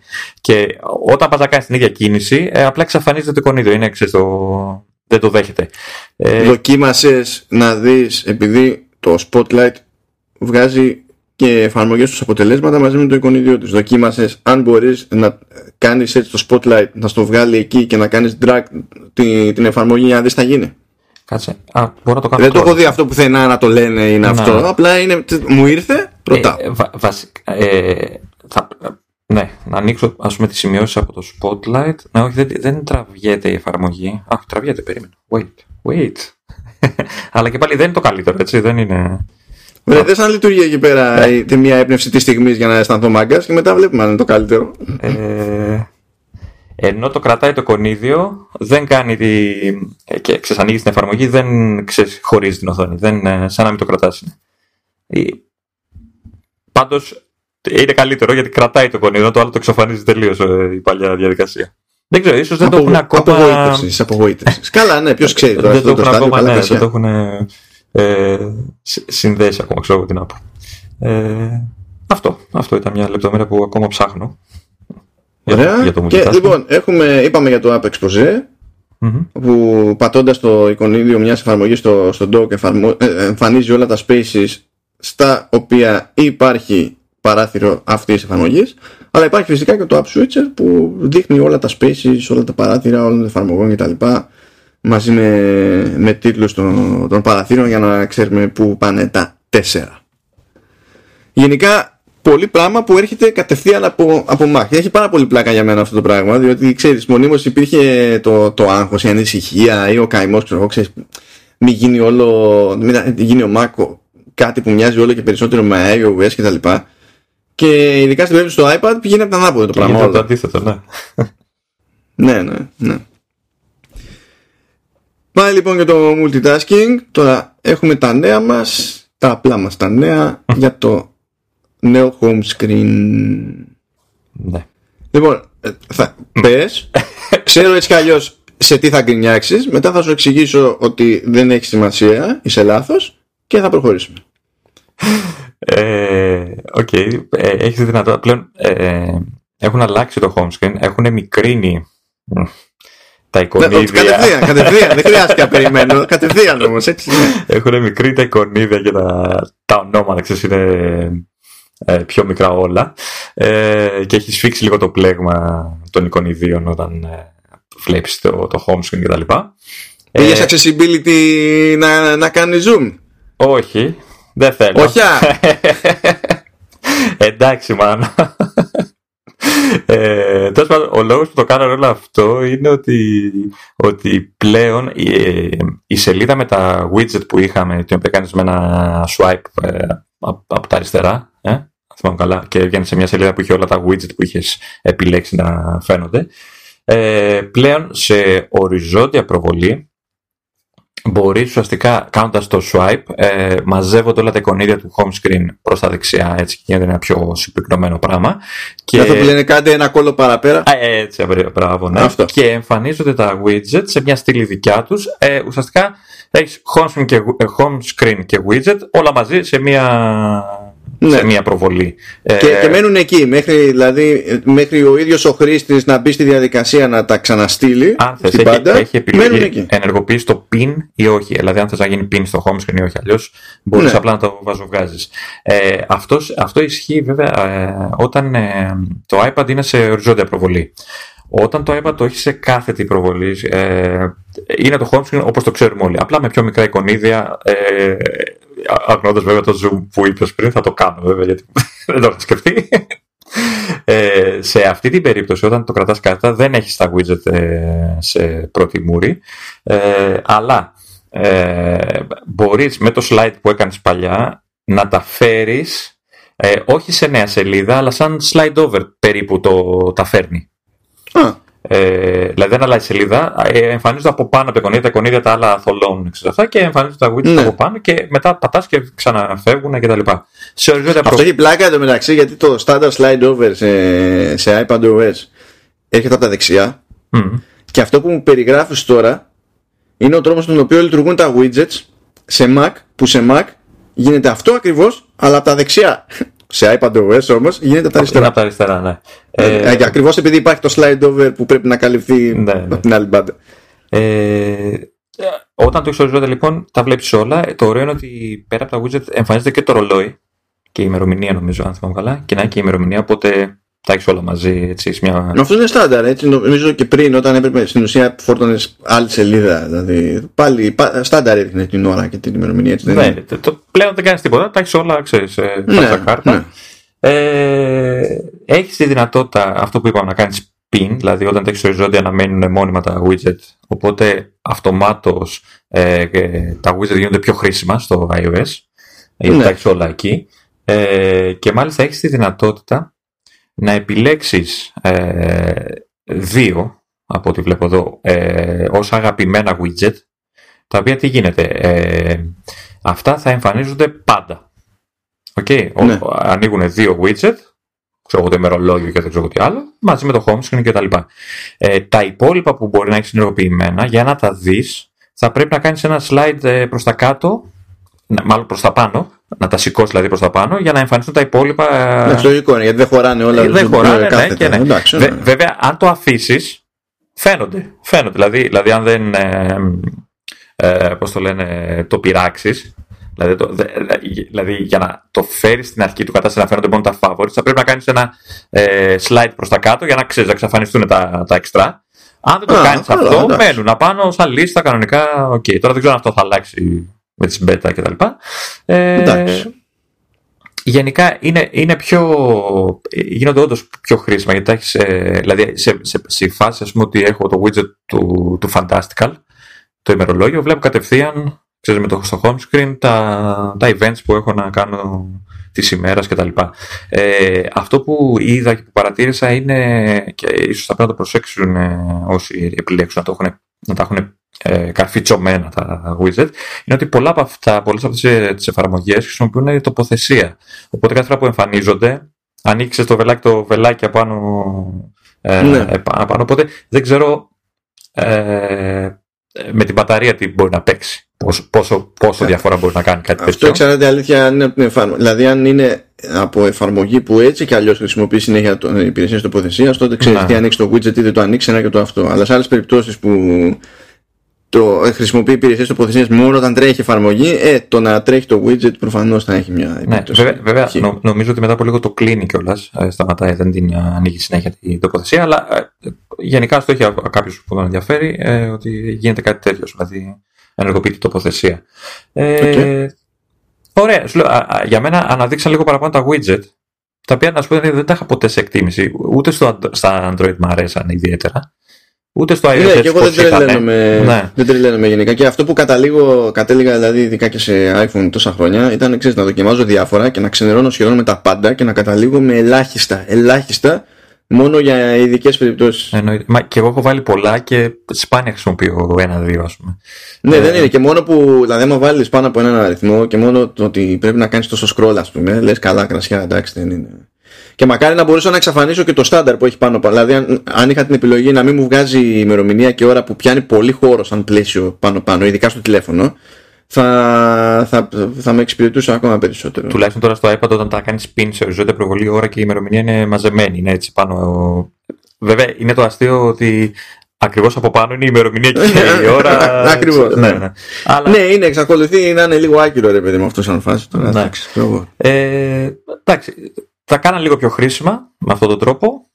Εντάξει, θα εξακολουθώ να μην τρελαίνομαι, οκέι. Okay. Αλλά... Πες μας για τα μικρότερα εικονίδια, Λεωνίδα.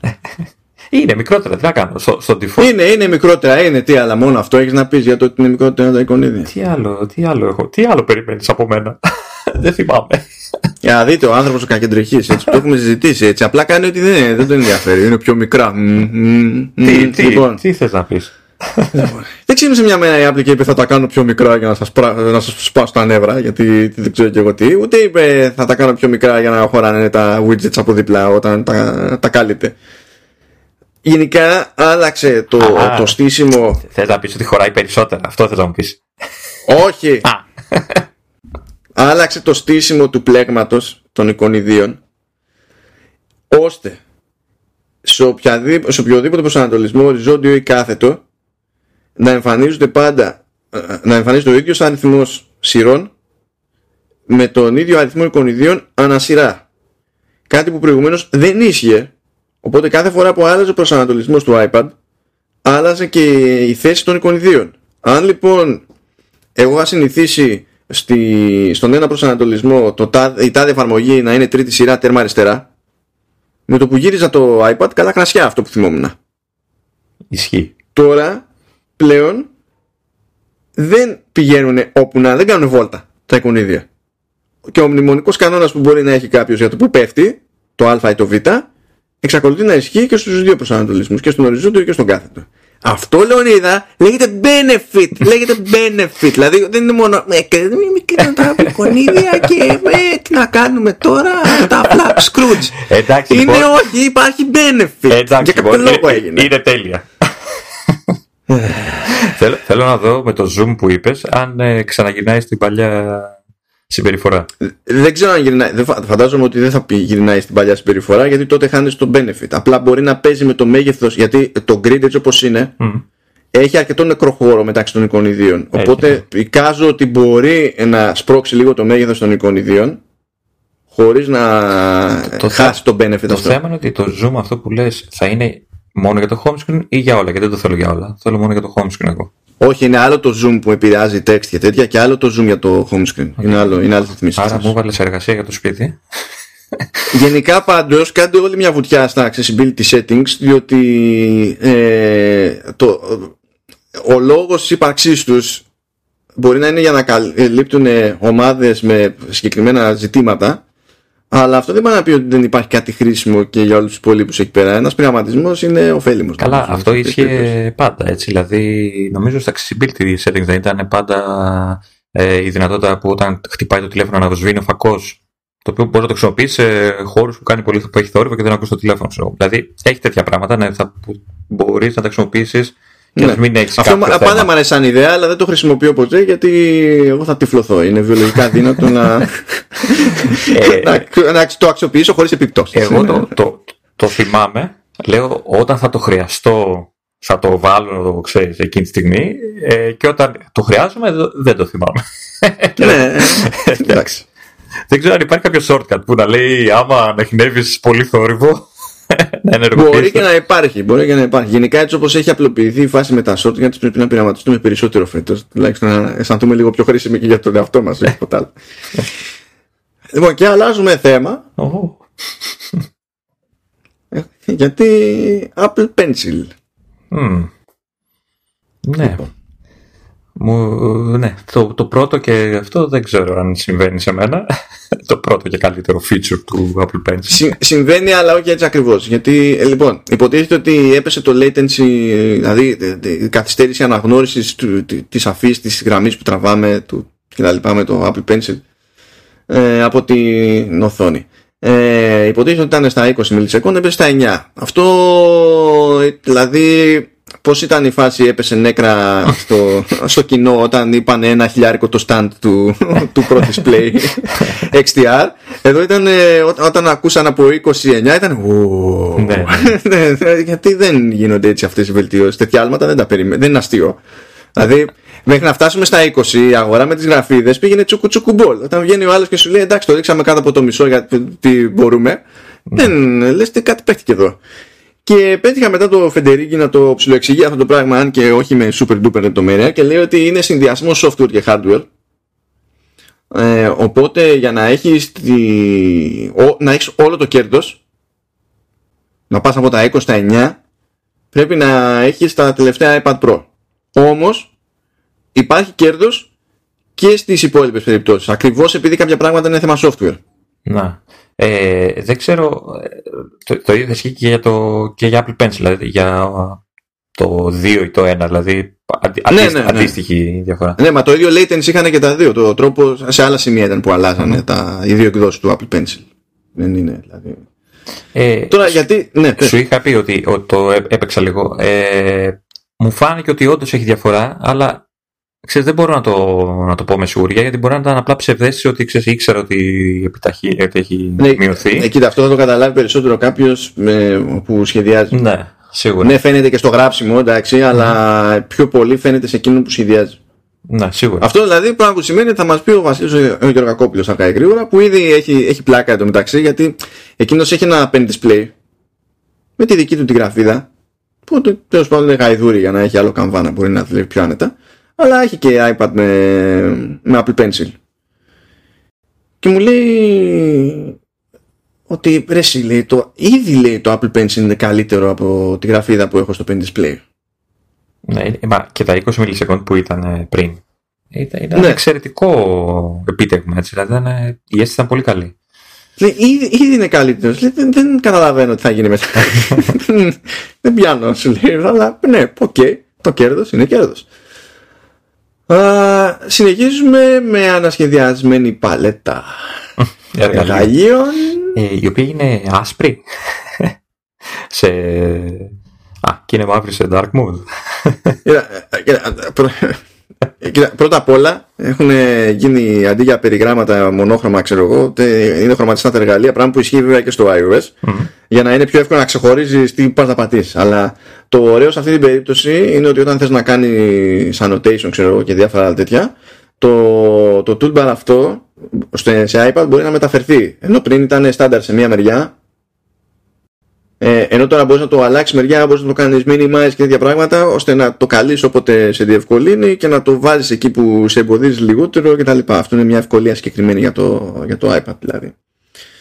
Ε, υπάρχει, να το πω έτσι, νέα γόμα. ε, που λέει τέλος πάντων ότι μέσα σε αυτά τα εργαλεία, ρε παιδί μου, αυτό είναι καινούργια. Υπάρχει Pixel Eraser για να μπορέσεις να σβήσεις κάτι με μεγαλύτερη ακρίβεια και νέος χάρακας τέλος πάντων για να είναι ευκολότερο να τραβήξεις. Ε, δεν είναι νέο ε, ο χάρακας; Υπήρχε ο χάρακας. Ε, Μπορεί να έχει αλλάξει η συμπεριφορά του σε κάτι. Δεν μπορώ να το δοκιμάσω εγώ έτσι κι αλλιώς. Εγώ, εντάξει, Γιατί να το έχεις στα new tools και να. Είναι εγώ το θυμάμαι και σε προηγούμενη φάση. Γιατί έπαιζα μαζί όταν είχα πάρει το pencil και αυτά. Και υπήρχε ο χάρακας. Και εκτός δεν ξέρω τι, έχει, τι μπορεί να έχει αλλάξει, αλλά. Δεν ξέρω κι εγώ, δεν ξέρω. Πάντως δούλευε έτσι όπως τον είδα. Τώρα να κάνω τόσο λάθος. Τέλος πάντων. Επίσης, full page screenshot. Επιτέλους.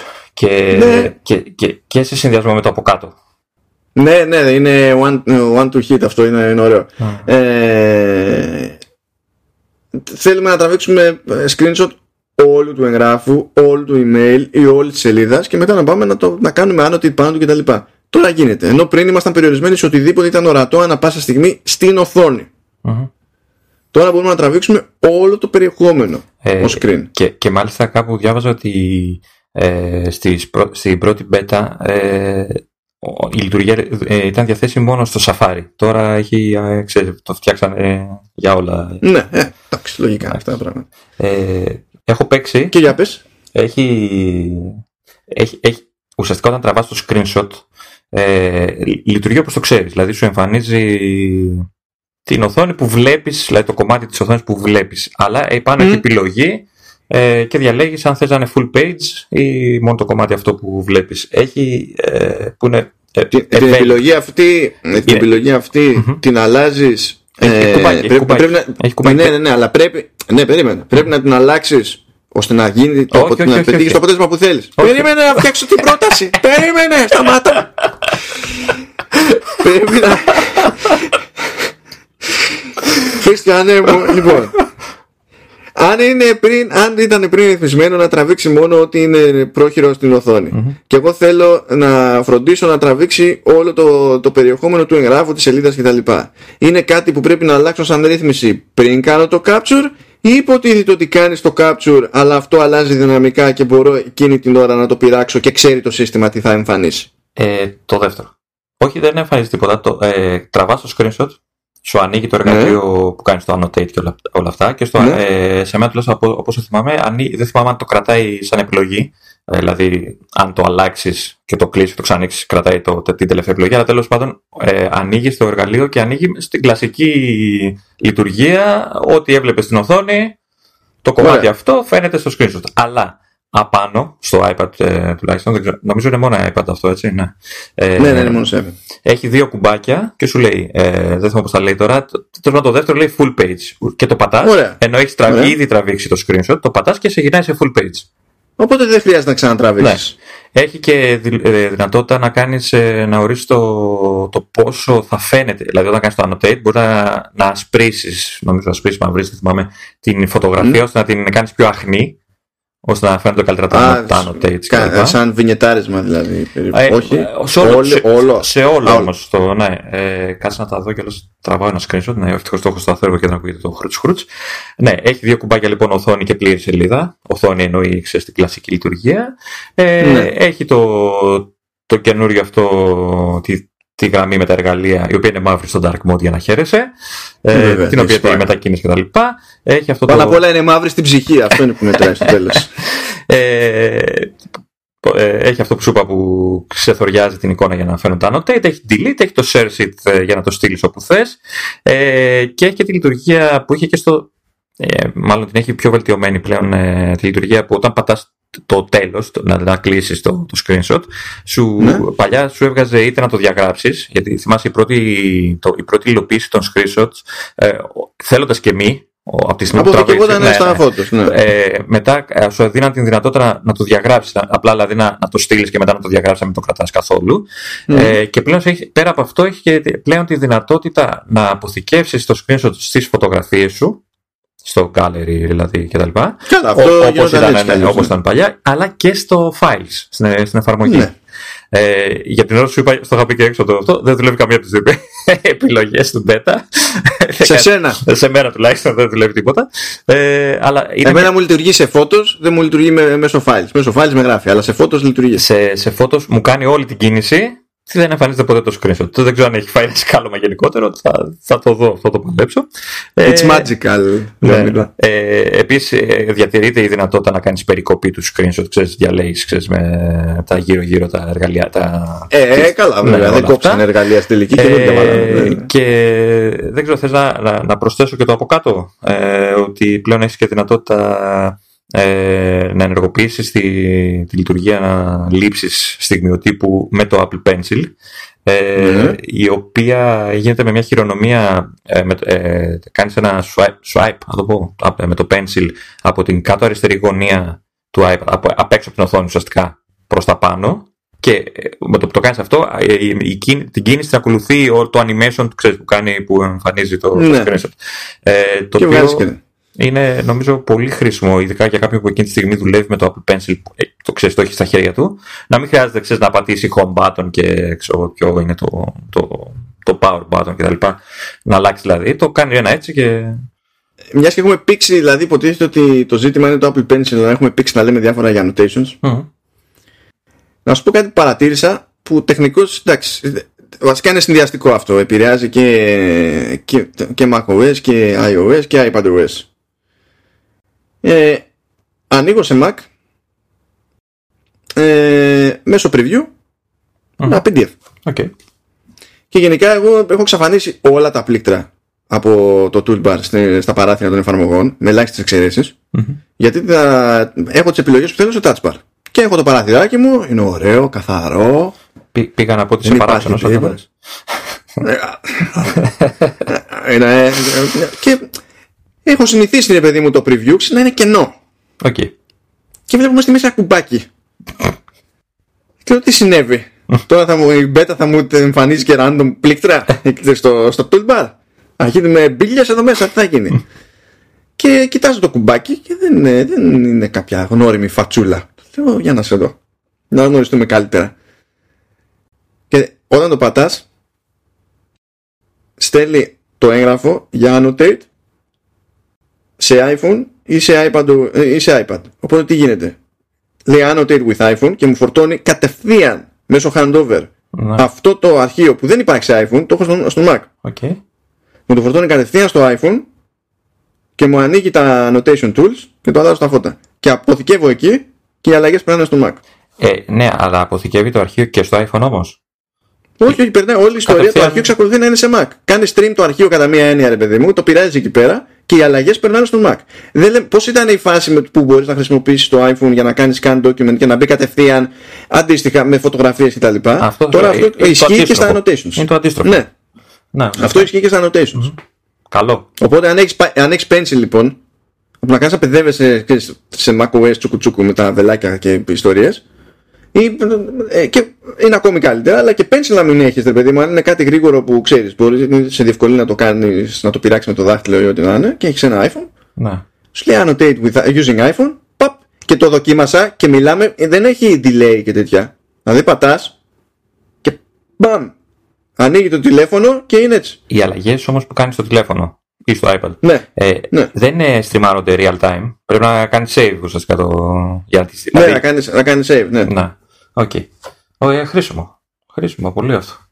Ήταν, αυτό δεν το είχα πετύχει πουθενά γραμμένο. Γιατί ναι, αυτό, φανταστείτε, έχουμε, κάνουμε τρίτη εκπομπή καλά για να πιάσουμε όλα τα features και εξακολουθεί Apple και έχει πράγματα που, για trolling, ρε παιδί μου, που δεν εμφανίζονται πουθενά και δεν έχουμε ιδέα. Καλά, το, το συνηθίζει αυτό, έτσι. Δηλαδή, okay. Ναι, είναι, εντάξει, είναι κούραση. κούραση. για, για καλό είναι, αλλά κούραση. Μην το πετάξει αυτό. Λοιπόν, και μιας και είπα κούραση,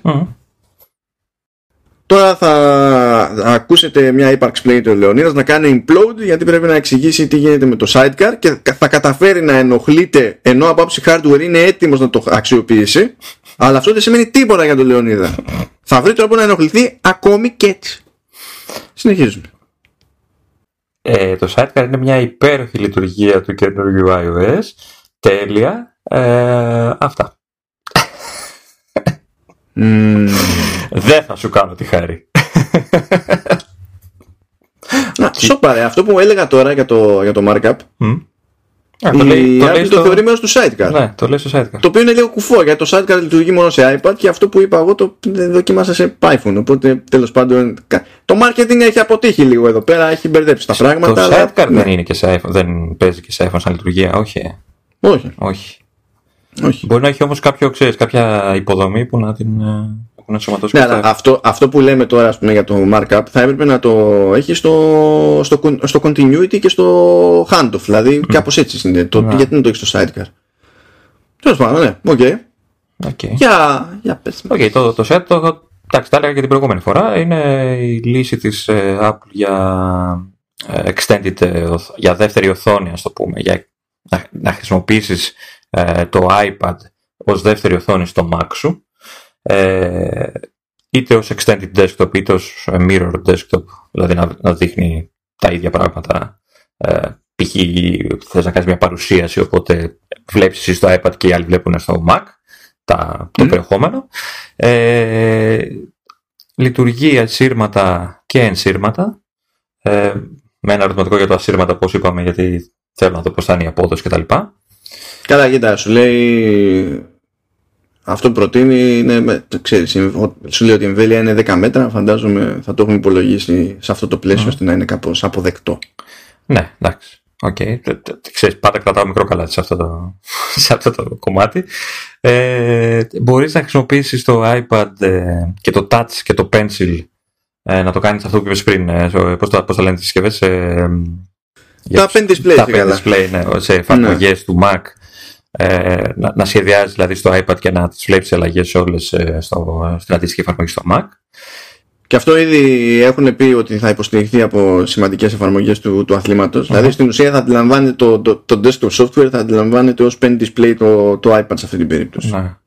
Ε, το οποίο θεωρώ ότι είναι πολύ καλό, έτσι. Δηλαδή, okay. Ναι, ξεκάθαρα. Ναι. Γιατί προηγουμένως ή έπρεπε να έχεις άλλο pen display ή έπρεπε να βάλεις, δεν θυμάμαι πώς λεγόταν το software. Υπήρχε μια πατέντα που μπορούσες να χρησιμοποιήσεις τη γραφίδα πάνω στο, στο trackpad του MacBook Pro. Και καλά για να σχεδιάζεις, αλλά εκεί δεν έχεις οθόνη, δεν βλέπεις ακριβώς το κρίσει. Ναι. Ήταν όπως ε, οι πιο φθηνές γραφίδες τέλος πάντων που δεν είναι και οθόνες. Ε, ή έπρεπε να ξέρεις, να κάνεις μέρος της δουλειάς σε iPad και να συγχρονίσει μετά το αρχείο και να κάνεις το υπόλοιπο μέρος της δουλειάς εγώ στο, στο desktop. Ενώ τώρα το iPad σε αυτή την περίπτωση αντιμετωπίζεται ως προέκταση του desktop όχι μόνο ως προς την προβολή της εικόνας αλλά και σε μηχανικό επίπεδο. Δηλαδή βλέπει ότι είναι μια επιφάνεια με οθόνη αφή που μπορεί να αξιοποιηθεί και αυτό το λόγο και αξιοποιείται όντως. Ναι. Ε, εντάξει, κάνει αυτό που λέγαμε πριν με το markup, αυτό που περιέγραψες πριν. Ε, και, και για sketch, δηλαδή, το αντίστροφο, δηλαδή σκετσάρεις στο, κάνεις κάποιο σχέδιο στο iPad και μεταφέρεται στο, σε κάποιο ναι. έγγραφο στο Mac. Ναι, ναι. όπως κάνει αυτό που λέγαμε αυτό με τις φωτογραφίες και τα document scans και τα λοιπά. Ναι. Ε... Να, είδες εδώ πέρα το λέει continuity sketch mm-hmm. και λέει continuity markup. Οπότε δεν αντιλαμβάνουμε γιατί αυτά τα θεωρεί, ξέρεις, ότι είναι μέρος του sidecar. Ενώ το υπόλοιπο, ναι, δηλαδή αυτό που είναι για, το, για τις οθόνες, wired wireless, ξέρω εγώ, και, και ότι γίνεται pen display, αυτά τα καταλαβαίνω να είναι μέρος του sidecar. Θεωρώ ότι ε, προφανώς ε, στηρίζεται στην υποδομή του sidecar όλο αυτό, κάπως. Δεν ξέρω γιατί το έχουν εκεί. Τέλος πάντων, οκέι, okay, γίνεται, αυτό είναι το, το βασικό. Ε, Ουσιαστικά το sidecar είναι, ε, είναι το duet display, η εφαρμογή γνωστή που κάνει κάτι αντίστοιχο. Είναι το, το Luna, πάντα το μπερδεύω, Luma, Luna, Display. Το Luna, Display που είναι πάλι το ίδιο, ε, η ίδια λειτουργία. Η, η διαφορά είναι ότι το Sidecar ε, θα υποστηρίζεται από συγκεκριμένα μοντέλα ε, iMac. Ε, νομίζω iMac, γιατί iPad δεν έχει σημασία. Ε, τι, τι iMac? Ε, iMac, Mac, συγγνώμη. Ναι. Πλέον τι. Ναι, τι έχασα. Εντάξει, οκ, η ώρα δύσκολη. Ε, δεν θυμάμαι να πω από ποιο μοντέλο και, και πάνω. Νομίζω είναι του 17, του 16 και μετά. Δεν θυμάμαι. Ε, νομίζω, ότι είναι του, νομίζω ότι είναι του 17. Δεν το θυμάμαι. Έχει και μια εξαίρεση κάπου ανάμεσα. Ε, ναι, δεν, τέλος πάντων, δεν υποστηρίζει από πιο παλιά μοντέλα. Ε, είχα πει γι' αυτό κράζει ο Μάνος ότι θα γκρινιάξω ότι δεν καταλαβαίνω τον λόγο που το κάνουν. Μου είχες πει εσύ ότι όντως είναι κάτι με, το, με, την κωδικοποίηση του σήματος. Δεν είπα όντως, απλά επειδή σε κάποια φάση. Αυτή ήταν μια θεωρία που είχα, είχα εκφράσει σε προηγούμενο επεισόδιο. Ε, διότι από, το, από τα μοντέλα του 2017 ήταν που μπήκαν ε, επεξεργαστές της Intel που είχαν hardware acceleration ε, για, για HEVC βίντεο. Ε, αυτό φαντάστηκα ότι μπορεί να παίζει κάποιο ρόλο διότι από τη στιγμή που παίξεις να υποστήριξεις κάτι καλά και ενσύρματα αλλά κυρίως ασύρματα ο, η αποτελεσματικότητα της συμπίεσης του βίντεο λογικά παίζει ρόλο. Γιατί θες μια δεδομένη ποιότητα εικόνας που θεωρείς και η καλύτερη συμπίωση σημαίνει ότι χρειάζεται λιγότερο bandwidth για να το πετύχεις αυτό το πράγμα και έτσι καταλήγει να έχει πιο αξιόπιστη σύνδεση στην, στην ασύρματη. Να. Ε, όταν, όταν μου πέταξε. Ποιο, ποιο ήταν τώρα από το iMo, από το 95 Mac, ποιος ήταν που έκανε. Δεν το θυμάμαι το site ε, γιατί είχα κι άλλες τώρα που βρήκανε. Ωραία. Ε, Κάποιος έκανε πατέντα τέλος πάντων από το terminal ώστε το α, macOS Καταλήνα. Από το μαγικό terminal, έτσι. Ό,τι θες. ναι, βέβαια, άλλη μόνο. Έκανε μαγιά λοιπόν με το terminal σε macOS Καταλήνα και μπόρεσε να λειτουργήσει ενώ είχε παλαιότερο, το, τότε είχε παλαιότερο σύστημα Mac ε, προ 2017 δηλαδή μπόρεσε να λειτουργήσει στο site αλλά έλεγε και ο ίδιος ότι η ποιότητα της εικόνας δεν είναι καλή και όταν το διάβασα αυτό το πράγμα τότε ήταν εξαίρεση που λέω παίζει να έχω πέσει μέσα ναι. στη θεωρία μου ότι έχει να κάνει με, τη, με την ποιότητα του βίντεο και τη συμπίεση. γιατί αν το ενεργοποιήσεις αυτό σε παλαιότερο σύστημα Mac που δεν έχει discrete GPU είναι κατευθείαν καταδίκη. Πρώτα απ' όλα θα σκίζεται το, το μηχάνημα για ένα πράγμα που πραγματικά δεν αξίζει το κούπα να σκίζεται. Ε, απλά να πω ότι εγώ δεν έχω Mac με discrete ε, GPU. Το, το laptop που το Mac Mini, βέβαια ο Mac Mini είναι πιο σύγχρονο και θα παίζει σε. Ναι, καημένο ο Mac Mini είναι κομπλέ. Ναι, ναι, δεν έχει ναι, πρόβλημα. Δηλαδή, είναι, αυτό που θέλω να πω είναι ότι στο παλιότερο, στο laptop που είναι του 2015, ε, το Duet Display τα καταφέρνει. Μια χαρά. Και μάλιστα έχει και επιλογές να διαλέξεις ε, και την ανάλυση ανάλογα με το μοντέλο του iPad σου λέει εγώ η τάδε ανάλυση είναι για 9,7 η τάδε είναι για το δεκάρι η άλλη είναι για το δεκάρι μπουρου μπουρου ναι. και έχει και επιλογές για ευκρίνεια ε, ναι, παιδί μου, αλλά η Apple λόγω πετριά, ξέρω εγώ, μπορεί να μην γουστάρει να έχει τέτοιες διαβαθμίσεις. Μπορεί να θέλει να έχει συγκεκριμένο αποτέλεσμα. Και να πει να το πετύχω. Σίγουρα, οκ, okay, αλλά έχει και αυτό και υποτίθεται ότι έχει και επιλογή για 30-60 frames. Ε, ξέρεις, FPS. Ε, ναι. Το οποίο μάνι μάνι, αυτό είναι πακέτο. Αν η Apple έχει αποφασίσει ότι θέλει να τε, παίζουν 60 frames γενικά. Η αλήθεια, είναι, η αλήθεια είναι ότι όταν το επιλέγεις, πέρα από την ευκρίνεια και την ανάλυση, το, τα frames για μένα δεν έχω καταλάβει να σου πω αν έχει διαφορά όντως στο Duet, γιατί ε, είναι αρκετά βαρύ. Ε, ίσως και το iPad ναι, που είναι πιο παλιό κτλ. Αλλά ε, το καταφέρνει και η εικόνα είναι OK. Είναι λίγο πιο βαρύ κτλ. Όταν, ειδικά όταν σηκώνεις την ανάλυση και την πας πιο ψηλά. Δηλαδή, αν εγώ που έχω το 9,7 βάλω μια ανάλυση που είναι για το 12, θα τη τρέξει, αλλά, αλλά ναι, εντάξει, okay, θα, Εκεί θα, θα, θα, σε αυτό το σενάριο δεν έχει και νόημα να το κάνεις. Ναι, εντάξει, δεν, δεν βλέπεις καταρχήν. Ναι, είναι όλα τόσο μικρά που δεν βλέπεις τίποτα. Ε, ναι, μα, μα, ε, έχει νόημα να πας pixel for pixel, να βάλεις τη φυσική ανάλυση, δηλαδή το iPad που έχεις και από εκεί και πέρα το ζητούμενο είναι να μπορείς να ανεβάζει την ευκρίνεια και ακόμη καλύτερα να μπορείς να πιάσεις τα 60 FPS. Γιατί αυτά επηρεάζουν το scrolling και τέτοια ναι, πράγματα. Το, το κάνει όμως. Αυτή ήταν η απορία μου. Εντάξει, σίγουρα η Apple έχει στο μυαλό της ε, μια αλφα απόδοση. Εντάξει, δεν θα πω σίγουρα γιατί και αυτή είναι ναι, ικανή ναι. για ματσακόνιες. απλά θέλω να σου πω ότι αν έχουν κάνει αυτή τη συνειδητή επιλογή ότι εγώ θέλω αυτό το, το user experience να έχει κάποια, ως δεδο, κάποια πράγματα ω δεδομένα, τότε δεν είναι κουφό να έχουν βάλει τέτοιο περιορισμό. Και, και ίσως ε, στα μοντέλα που το υποστηρίζουν η απόδοση είναι πολύ καλύτερη από αυτοί που προσφέρουν οι, τρί, οι λύσεις των τρίτων. Έτσι. Να είναι όντως πολύ Θα το δούμε αυτό. Δεν Θα ξέρω. το δούμε σύντομα. σύντομα Μια και είπες λύσεις τρίτων, αυτό είναι ένα εμβόλυμο. Λυπάμαι πάρα πολύ. Mm. Απλά επειδή ήταν τέλος πάντων, τα είχαμε πει αυτά υποτίθεται πιο νωρίς στα, στα του iOS, mm. όταν λέγαμε για τα AirPods. Θυμάσαι εκεί που μπορούν να συνδεθούν δύο set από AirPods και να ακούνε ναι, το ίδιο ναι. πράγμα κτλ. Okay. Ωραία.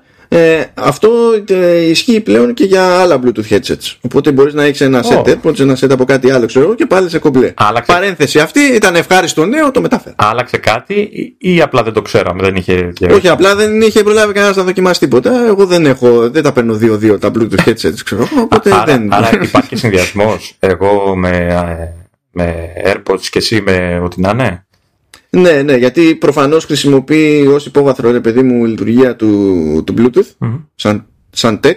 Τώρα δεν ξέρω πώς παίζει ρόλο η έκδοση του Bluetooth που υποστηρίζει το headset. Νομίζω κάτι λέγανε ότι είναι feature του 5 του Bluetooth. Ναι, το λέγαμε αυτό, απλά δεν έχουμε τεστάρει και ούτε το έχω δει και εγώ να το τεστάρουν τόσο συγκεκριμένα. Να. Ε, θα, εκεί μπορεί να παίζει κάτι, αλλά για να συμβαίνει αυτό δεν συνδέεται ουσιαστικά η παροχή αυτή με το wireless chipset που χρησιμοποιεί η Apple ώστε να είναι, ξέρεις, Ναι, ναι. ο κόφτης για το τι λειτουργεί και τι δεν λειτουργεί. να. Οκ, λοιπόν, γι' αυτό το, το, το πέταξα εκεί μιας και το θυμήθηκα, για καλό ήταν. Γι' αυτό μπορούμε να προχωρήσουμε. Κοίτα που μας έχει πάρει περισσότερη ώρα από όσο, από όσο πίστευα. Ω, Εγώ θεωρούσα δεδομένο ότι μόνο που έχουμε να πούμε Safari για Ε, ναι, ναι. Safari, multitasking Ναι. και, και sidecar, εκεί που πέσαμε έξω δηλαδή δεν περίμενα να πούμε τόσα για το Apple Pencil. Αλλά δεν έχω παράπονο, είμαι οκ. Εντάξει. Λοιπόν, τώρα υποτίθεται ότι βγάλαμε άκρη με αυτά που είναι συγκεκριμένα για iPad. Ναι. Τώρα έχουμε τα άλλα που είναι συγκεκριμένα για iPhone. Εντάξει. Όπως φόνος. Δεν είναι πολλά. Όχι, δεν είναι πολλά και η αλήθεια είναι ότι από κεκτημένη ταχύτητα τη, την, την πρώτη φορά είχα πιάσει και το κομμάτι της κάμερας οπότε δεν θα τα πω ξανά αυτή τη φορά. Οκ. Ε, Ε, στα γρήγορα πρέπει να πεις ότι έχουν κάνει αλλαγές στο, στη, στη φάση με το portrait. Έτσι, τα- και το εφέ το καινούριο και αυτά. ναι, που μπορούμε να πειράζουμε υποτίθεται την απόσταση από το, που έχει από το θέμα το, Στα τελευταία. το, το εικονικό, ο εικονικός φωτισμός, ότι έχουμε το high key μόνο που είναι το, το ασπρόμαυρο με, με λευκό φόντο. Ενώ το Και άλλο ότι- είναι το μαύρο άσπρο. Ε, Ουστ, δεν υπάρχει μαύρο άσπρο. Ασπρό μαύρο λέγεται. Είναι ζ- ζήτημα αισθητική. Μαύρο άσπρο. ε, αφού είναι μαύρο το φόντο και... ε, όλα αυτά είναι στα τελευταία μοντέλα iPhone, έτσι, μην τα ψάχνουν οι παλιότεροι. Καλά, ναι. Και εντάξει, βελτιωμένο segmentation στο, στο Porter με τη λογική ότι μπορεί να ξεχωρίσει τέλος πάντων το σύστημα. Α, αυτό ελπίζω να Ε. ισχύει για τα παλιότερα. Θα δούμε, ξέρω εγώ. Ε, μπορεί να ξεχωρίσει δόντια, ε, μαλλιά, ξέρω εγώ, και δέρμα κτλ. καλύτερα από ό,τι πριν και ότι αυτά μπορούν σαν πληροφορία να τα χρησιμοποιήσουν και οι developers που μπορεί να φτιάχνουν και σε εφαρμογές για φωτογράφηση κτλ. Τα κάναμε εκεί ε, μια ξεπέτα. Οκ. Τώρα ήρθε προφανώς η, η ώρα που όλοι περιμέναμε. έχει, έχει πολλά, η αλήθεια είναι ότι έχει πάρα πολλά. Ναι, ναι. Αλλά δεν Ε, μας- εξακολουθώ να περιμένω να συναντήσω στο, στο δρόμο μου κάποιον Έλληνα που έχει ασχοληθεί με CarPlay. Μη μου βάζεις τώρα... Ιδέες. Ε, ε, ε, α, πήγαινε να αλλάξει αμάξι και μετά να μου παραπονηθεί θα- κιόλας ότι δεν μπορείς να πάρεις iPad Pro. Θα πάρω λύση τρίτου ρε παιδί μου, εντάξει. να πάρεις, ναι, ναι, εντάξει, να πάρεις οικοσύστημα που να εξυπηρετεί. Λοιπόν, ε, η αλήθεια είναι ότι έχει κάνει πολλές αλλαγές. Ε, κυρίως έχει κάνει redesign εδώ και εκεί. Ε, Home έχει screen. φτιάξει καινο- καινούριο dashboard, ναι, που είναι το αντίστοιχο home screen τέλος πάντων του, του CarPlay, ε, που μπορεί να προβάλλει παράλληλα χάρτες, audio controls και series suggestions κτλ. ώστε να είναι όλη η πληροφορία μαζεμένη. Ε, ε, έχουμε ανασχεδιασμένη εφαρμογή ε, calendar και θα μου πείτε τι να το κάνουμε το τέτοιο. Ε, εντάξει, αν έχουμε βάλει αν υπάρχει event για εκεί που πάμε στο ημερολόγιο και έχουμε βάλει τοποθεσία μπορούμε από το calendar event να πατήσουμε και να μας βγάλει στο χάρτη εκεί που θέλει και να σκάσουν κατευθείαν οδηγίες ε, τώρα εντάξει ότι έχει νέα table views νέο status bar και πιο στρογγυλεμένες γωνίες στα εικονίδια ε, οκ ε, ανασχεδιασμένο Apple Music Εντάξει. Εντάξει, Οκ. ε, δηλαδή είναι αισθητικές οι περισσότερες οι αλλαγές. Δεν είναι δηλαδή τόσο. ε, Οι πρακτικές είναι, είναι άλλου τύπου, θα φτάσουμε και σε αυτές. Ε, μία από τις πρακτικές είναι ότι εμφανίζεται το album art στο, στο Now Playing. Πρακτικότατη. ναι, εντάξει, όταν παίζουμε μουσικούλα. Ε, βέβαια, βλέπω ότι αυτό το αφήνουν στη, στην επιλογή των κατασκευαστών. Μμ. Είναι λίγο περίεργο αυτό. Βέβαια, Τι εννοείς, είναι τι, περίεργο το- έτσι κι αλλιώ κατασκευαστές αυτοκινήτων σε τέτοια θέματα. Τι, το update δηλαδή είναι, το, το δίνουν οι κατασκευαστές, δεν το περνάει η Apple. Ε, η Apple το περνάει, αλλά δεν είναι. Ε, κοίτα, υπάρχουν εκείνοι που πουλάνε ηχοσυστήματα που υποστηρίζουν CarPlay. Μμμ. Εντάξει, αυτό είναι άλλο καπέλο. Αλλά οι κατασκευαστές αυτοκινήτων που, φροντίζουν, που έχουν έτσι κι αλλιώς το δικό τους σύστημα για entertainment κτλ. Και, τα λοιπά και έχουν φροντίσει να υποστηρίζεται και το CarPlay, Μμμ. αυτοί πρέπει να κάνουν μια αλλαγή στη δική τους πλατφόρμα, υποτίθεται, για να. Α, οκ. και έχουν έναν έλεγχο παραπάνω στην όλη διαδικασία. Εντάξει, λέει τώρα Bluetooth Album Art γιατί λέει περιλαμβάνει το Album Art και σε περίπτωση που ε, συνδέεται η, το, συσκευή iOS με κάποιο υποστηριζόμενο CarKit ή ηχείο κτλ. που μπορεί να έχει το ίδιο ένδειξη και μπορεί έτσι να δείξει το Album Art σε αυτή την περίπτωση. Εντάξει, τώρα μιλάμε για λεπτομέρειες έτσι. Ε, αντίστοιχα ότι το είπαμε και παραπάνω ότι Apple Maps φαίνονται στο dashboard κτλ. Ε, okay. Αυτό το πιο χρήσιμο είναι το Junction View που το έχουν ε, που είναι γενικό γενική λειτουργία ναι. έτσι, για, όλους, για όλα τα Apple Maps. Ε, ναι, που δείχνει καλύτερα τέλος πάντων τις επερχόμενες διασταυρώσεις ε, εντάξει, πιάνει λιγότερο χώρο η Siri στο, στο dashboard εντάξει ώστε να μην κόβει θέμα και θα, τέτοια. Θα μας τρελάνουν έτσι. Αυτό το πράγμα έπρεπε να το έχουν κάνει στο iPad και στο iPhone. Ναι, και το κάνω στο CarPlay ας πούμε έτσι. Κοίτα, κοίταξε να δεις όμως. Όταν θα πεις ωραία που να το πρωτοκάνω. Έτσι.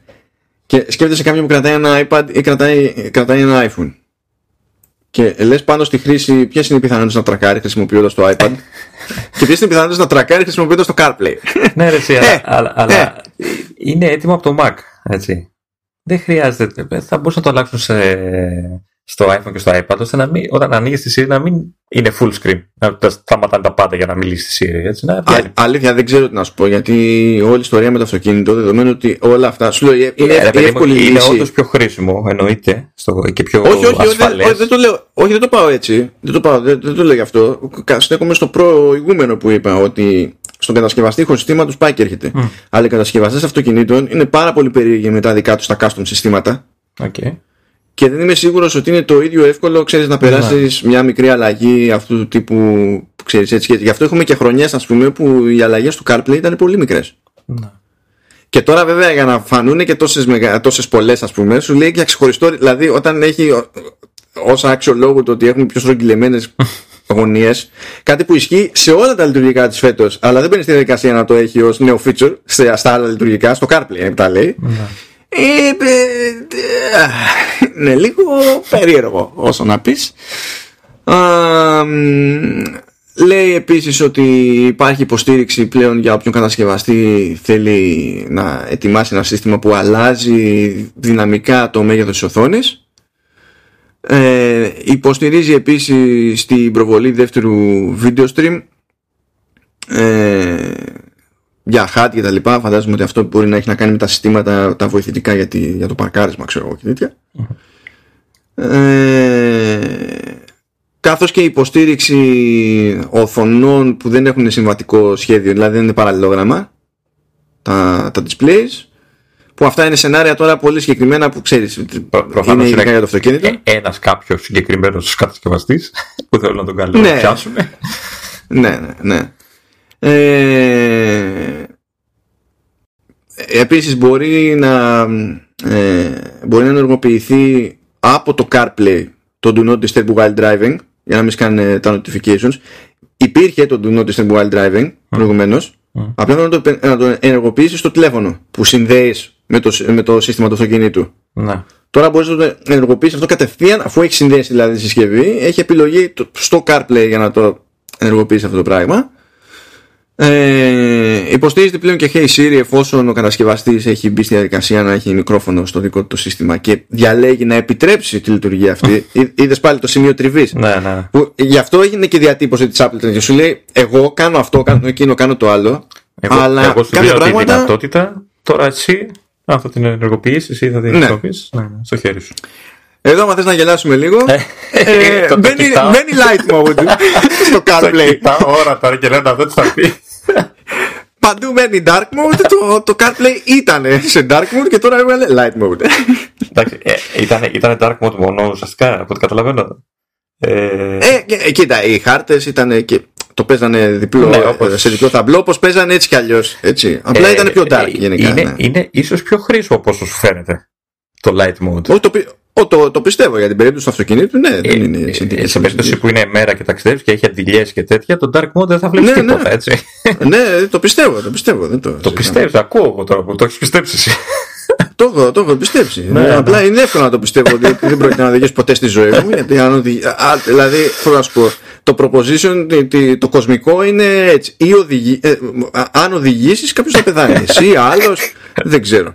Σου, πα- σου πάει έτσι. Αν δεν έχεις πρόβλημα με το να πεθάνει κάποιος, feel free. Πήγαινε να οδηγήσει. Είναι, είναι αυτό. Α, μ, ε, λέει λοιπόν ότι εντάξει, υπάρχει υπάρχουν περισσότερες επιλογές στα settings στο ίδιο το CarPlay, στο, δηλαδή στην οθόνη, στο αυτοκίνητο και τα λοιπά, πάλι για να πειράζεις τις ρυθμίσεις της οθόνης και της προβολής μάλλον και του Do Not Disturb ε, και αυτό για μένα είναι το καλύτερο όλων από όλα τα, όλα τα υπόλοιπα είναι λεπτομέρειες με μικρή, μεγάλη χρησιμότητα κτλ. Αυτό όμως είναι σημαντικό όταν κούμπονε στο τηλέφωνο και το βάζει σε λειτουργία CarPlay ήταν σε λειτουργία CarPlay. Τέλος. Okay. Τώρα μπορεί να τρέχει το CarPlay και να φορτώσεις άλλη εφαρμογή στο iPhone και να κάνεις κάτι άσχετο και να συνεχίζεις να λειτουργεί το CarPlay. Α, οκ. Γιατί σε περίπτωση που δεν το έχει κάποιος πρόχειρος στο μυαλό του, γενικά το CarPlay είναι κάτι που στην πραγματικότητα τρέχει στο τηλέφωνο και το κάνει πάσα. Σα- Σαν το να τηλέφωνο. κάνει mirror, έτσι σαν... Όχι ακριβώς γιατί λειτουργεί και το, λειτουργούν και touch interfaces με τις οθόνες που έχει ο κατασκευαστής κτλ. Αλλά η επεξ- το, το κομμάτι της επεξεργασίας, ό,τι έχει να κάνει με compute, Γίνονταν στο γίνεται τηλέφωνο. στο τηλέφωνο. Μάλιστα.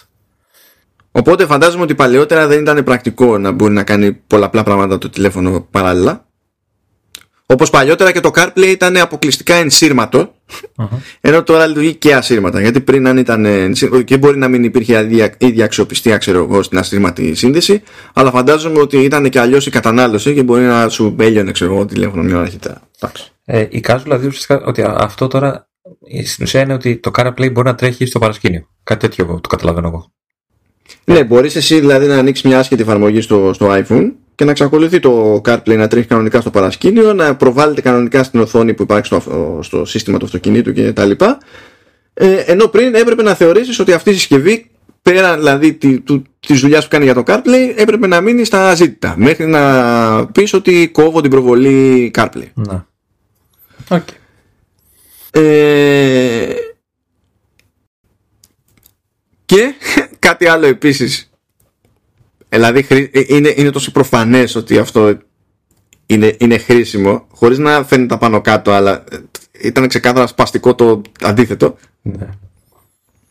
ε, το do not disturb while driving μπορούσε να ενεργοποιείται και στον αυτόματο Ναι. όταν έβλεπε ότι κινείσαι με κάποια ταχύτητα που σημαίνει ότι είσαι σε όχημα ε, έμπαινε, έβαζε μπροστά το do not disturb για να έχεις την προσοχή στον δρόμο. Ναι, το πρόβλημα είναι ότι υπάρχουν λεωφορεία σε αυτή τη ζωή, υπάρχουν ταξί σε αυτή τη ζωή, υπάρχουν διάφορα σε αυτή τη ζωή. Και το σύστημα έλεγε, Α, κινείσαι με αυτή την ταχύτητα. Μμμ, do not disturb. Ε, Το θέμα όχι. πώς το καταλαβαίνει όμως τώρα; Πώς το... Τι είναι το καταλαβαίνει; Ότι είσαι σε λεωφορείο ή σε ταξί ή του λες εσύ απλά κλείστο, ξέρω εγώ. Να σου πω, δεν είμαι σупερ σίγουρος. Δεν ξέρω αν συνδέεται με το αν έχεις ανοίξει εσύ χάρτες, ας πούμε, και έχεις πει ότι θέλω οδηγίες με transit και θεωρεί, ξέρεις, ότι εφόσον είσαι σε οδηγίες με transit. Μμ. Ναι, δεν, δεν ξέρω, δεν το ξέρω αυτό.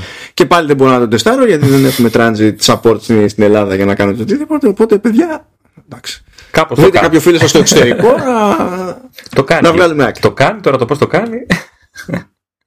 Ε, ναι. Θα, θα μάθουμε κάποτε. Ε, πάμε παρακάτω. Μπατάρια. ναι. Η, ιδιαίτ, ιδιαίτερη νέα λειτουργία είναι αυτή. Έτσι. Ναι, αυτό είναι λίγο. Είναι, είναι δύσκολο και να τεσταριστεί βασικά. Μμ. Ε, έχει μπει μια, ε, ένας διακόπτης παραπάνω στο, στην κατηγορία battery στα settings για optimized battery charging. Και στην ουσία τι σου λέει; Σου λέει ε, ότι κοιτάζει το, το, το- η συσκευή με machine learning να δει πότε συνήθως φορτίζει το τηλέφωνο μέσα στην ημέρα κτλ. Ε, ώστε να διαλέξει πότε θα μπει στη διαδικασία να φορτίσει πλήρως την μπαταρία πέραν του 80% και να είναι όντως ε, έτοιμη και γεμάτη η μπαταρία όταν βάσει του προγράμματός σου φαίνεται ότι είσαι έτοιμος να χρειαστείς στ' αλήθεια του τηλέφωνο σου να σηκωθείς και να φύγεις κτλ. οκ, δεν λέω. Και είναι προαιρετικό αυτό έτσι. Δεν είναι ότι Ε, ναι. σώνει και καλά. Θα λειτουργήσει αυτό και θα αναρωτιέσαι αν έχει γεμίσει η μπαταρία ή όχι. Αλλά δεν είμαι σούπερ σίγουρος για τη χρησιμότητα. Δεν ξέρω ε, αν ξέρω, εγώ, συνηθίζεις να φορτίζεις το κινητό σου το βράδυ που κοιμάσαι. Ναι. Μήπως εκεί ας πούμε περιμένει επειδή ξέρει ότι κοιμάσαι. Έτσι. και ξέρει, Μπορεί. συνηθίζεις να ξυπνάς συγκεκριμένες ώρες και ξέρεις, το κρατάει στο 80% γιατί ε, έτσι συντηρεί την μπαταρία καλύτερα. Δεν χαλάει η μπαταρία στο... Αυτό είναι που δεν καταλαβαίνω όμως γιατί εδώ και πάρα πολλά χρόνια Μμ. σε όλες τις μπαταρίες της, σε, σε MacBook, σε iPad, σε, σε iPhone κτλ. Η Apple σου λέει 100% ε, είσαι ακόμα στην πρίζα ξέρω εγώ Μμ. Αλλά στην πραγματικότητα έχει σταματήσει να φορτίζει και δεν είσαι και στο 100% είσαι ξέρω εγώ στο 99% Ναι. αλλά επειδή είναι, είναι ανούσια η διαφορά αυτή σου λέει 100% ξέρω εγώ είσαι full και φροντίζει να κόβει ώστε να μην δίνει συνέχεια ρεύμα στην μπαταρία γιατί αυτό μπορεί να καταλήξει να τη σκίσει την μπαταρία Ναι. αν λοιπόν έχει έτσι κι αλλιώς το σύστημα αυτό που είναι διαπιστω... δεν είναι φημολογία ότι το έχει, είναι διαπιστωμένο ότι έχει αυτό το σύστημα όλα αυτά τα χρόνια. Με αυτό ως δεδομένο είναι που δεν πιάνω γιατί υπάρχει αυτή η λύση. Μήπως είναι σαν έξτρα ξέρω εγώ, ασφάλεια, κάτι. Δεν ξέρω. Ε, Δεν- ε, δεν έχω το, ιδέα. το θέμα είναι αυτό τώρα ξέρεις ποιον θα βολέψει. Δηλαδή διάβαζα εγώ που έλεγε ξέρω εγώ, ένας γιατρός που ανά πάσα στιγμή Ναι. μπορεί να, να χρειαστεί να φύγει. Ε, δεν νομίζω ότι μπορεί να χρησιμοποιήσει μια τέτοια λειτουργία. Γιατί αν... Όχι. Και στην τελική ένας διακόπτης είναι. Δεν ναι, θα ρε, φοράνε, παιδί μου, εντάξει, έτσι. σου λέω, ξέρεις, σενάρια που σίγουρα δεν θα βολέψει. ας πούμε. Ε, εντάξει, μια δοκιμή θα μας πείσει. Φαντάζομαι. Λοιπόν, παιδιά, κάντε υπομονή. Δύο κατηγορίες έχουν μείνει. Η επόμενη είναι αφιερωμένη στον Λεωνίδα. Μετά τη συγκλονιστική αποτυχία που είχε όταν προσπάθησε πρώτη φορά να αναφερθεί στις ίδιες λειτουργίες. Νομίζω ότι είναι Εννοείται. υποχρεωτικό. ότι δεν θα πω τίποτα. και εσύ και ο άλλος να καείτε. Yeah, κα, καμένοι, είμαστε έτσι. αλλιώς. Τι θέλεις δηλαδή, δεν, δεν καταλάβω. Τι, μας, θέλ, μας θέλεις well done ελληνικό, ε, δεν τρώγεται μετά; Εγώ φταίω που κρατώ τις ισορροπίες και δεν σας κάνω ρόμπα κάθε φορά. Εντάξει. Τι ισορροπία είναι να μας κάνεις. πρώτον, πρώτον, είμαστε απόλυτα ικανοί να γινόμαστε ρόμπια- ε, ρόμπα από μόνοι μας έτσι κι αλλιώς, Έχω νομίζω το το, έχουμε τον αποδείξει. άλλο που, που, που υποτίθεται είναι επαγγελματίας πλέον podcaster ο καλύτερος και α, ακούς να τρίβει πόδια, χέρια, μουσια. Τι, ο, ο Ηλίας, Ναι. ε, αυτά τα λέει για να τα πιστεύει. Εσύ, τι; Σιγά, κοινοπολία. Αυτά είναι μεταξύ μας. όχι, όχι. Ε. δεν θα πέσω στο επίπεδο σας. Ε, Τώρα- ου- ουσιαστικά το Health τι κάνει. Ουσιαστικά το έχουν ε, ε, ενημερώσει, το έχουν αναβαθμίσει για να υποστηρίξει τα, τις καινούριες λειτουργίες του ρολογιού, έτσι δεν είναι. Ουσιαστικά αυτό καταλαβαίνω εγώ. Ε, και την, ε, την παρακολούθηση της περίοδου, που τα έχουμε πει. Ναι. Ε, όλα, όλα. Τι είδες το λέω συνοπτικά. Όλα όσα έχουν να Ναι. κάνουν με την περίοδο της γυναίκας. Ναι, είναι παρακολούθηση του κύκλου, είναι προβλέψεις για το πότε θα έρθει η ρίση, το πότε είναι οι, γνω... οι γόνιμες γόνιμες μέρες. μέρες, Ναι. ε, πάλι notifications για τη, για τη ρίση, αντίστοιχα notifications για τις γόνιμες μέρες. Ιστο- Ε, Ιστορικό, στατιστικά. Ναι, εντάξει, το visualization που έχει εντάξει, είναι πιο- για πιο εύκολη κατανάλωση και αφομοίωση των στατιστικών δεν είναι κάτι τέτοιο. Highlights, ε, εντάξει, το περιληπτική απόδοση των δεδομένων, ναι, προφανώς, αναζήτηση για να βρούμε τι είναι, διαδραστική, α, διαδραστικοί πίνακες και φίλτρα πάλι με τον ίδιο στόχο να φτάσουμε στην πληροφορία που θέλουμε ε, περι- ε, καλύτερα. Ε, όμως, Μμμ. Δηλαδή αυτά όντως πηγαίνουν πακέτο. Καλά, έτσι κι αλλιώς από τις καλύτερες πηγές για την εφαρμογή health, όπως και να το κάνεις, είναι το, το Apple Watch. Μπορεί να μην είναι η μόνη πηγή, αλλά Ναι, ναι. είναι λογικό να, να λέμε τώρα ότι υποστηρίζονται όλα αυτά στο iOS, παρότι μιλάμε για τη συγκέντρωση των στοιχείων και την απεικόνηση. Δεν είναι ότι το τηλέφωνο ε, ε, βγάζει μόνο τα συμπεράσματα. και χρειάζεται Apple Watch τώρα για να κουμπώσει. Ε, Όμως, ε, έχει εδώ πέρα ένα πραγματάκι που λέει για, για education Μμμ. και το νέο profile page. Ε, το νέο profile page, δηλαδή εντάξει έχουν αλλάξει αισθητικά το, το, το προφίλ με τις βασικές πληροφορίες για το που είναι το medical ID και καλά που σημειώνουμε για το αν έχουμε κάποια συγκεκριμένη πάθηση και τα λοιπά ώστε αν μας βρει κάποιος και έχουμε χάσει τις αισθήσεις μας να ξέρει τι πρέπει να προσέξει και διάφορα τέτοια πράγματα. Τώρα για το education που λέει, ε, το συνδέει εδώ πέρα υποτίθεται με το, ε, με το, με τον κύκλο των γυναικών, αλλά πηγαίνει παραπέρα, διότι στη νέα έκδοση της εφαρμογής Health έχουν αρθογραφία σαν και αυτή που βλέπουμε συνήθως στο App Store.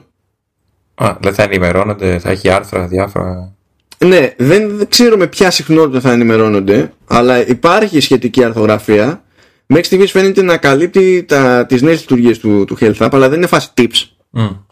Δηλαδή έχει πληροφορία για το ζήτημα. Επειδή πέρα από το, από το θέμα του, του κύκλου έχουμε υποτίθεται και τη, και, τη, και τέλος πάντων μέτρα προστασίας της ακοής που ε, υποτίθεται ότι ανοιχνεύεται ο, η ένταση του περιβαλλοντικού ήχου και μπορούν να βγουν ειδοποιήσεις για να ξέρουμε ότι παραπάει το πράγμα.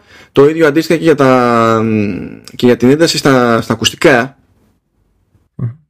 Ε, και βγαίνει μάλιστα και εβδομαδιαία αναφορά ως προς αυτό. Πόσο δυνατά ακούγες... Ε...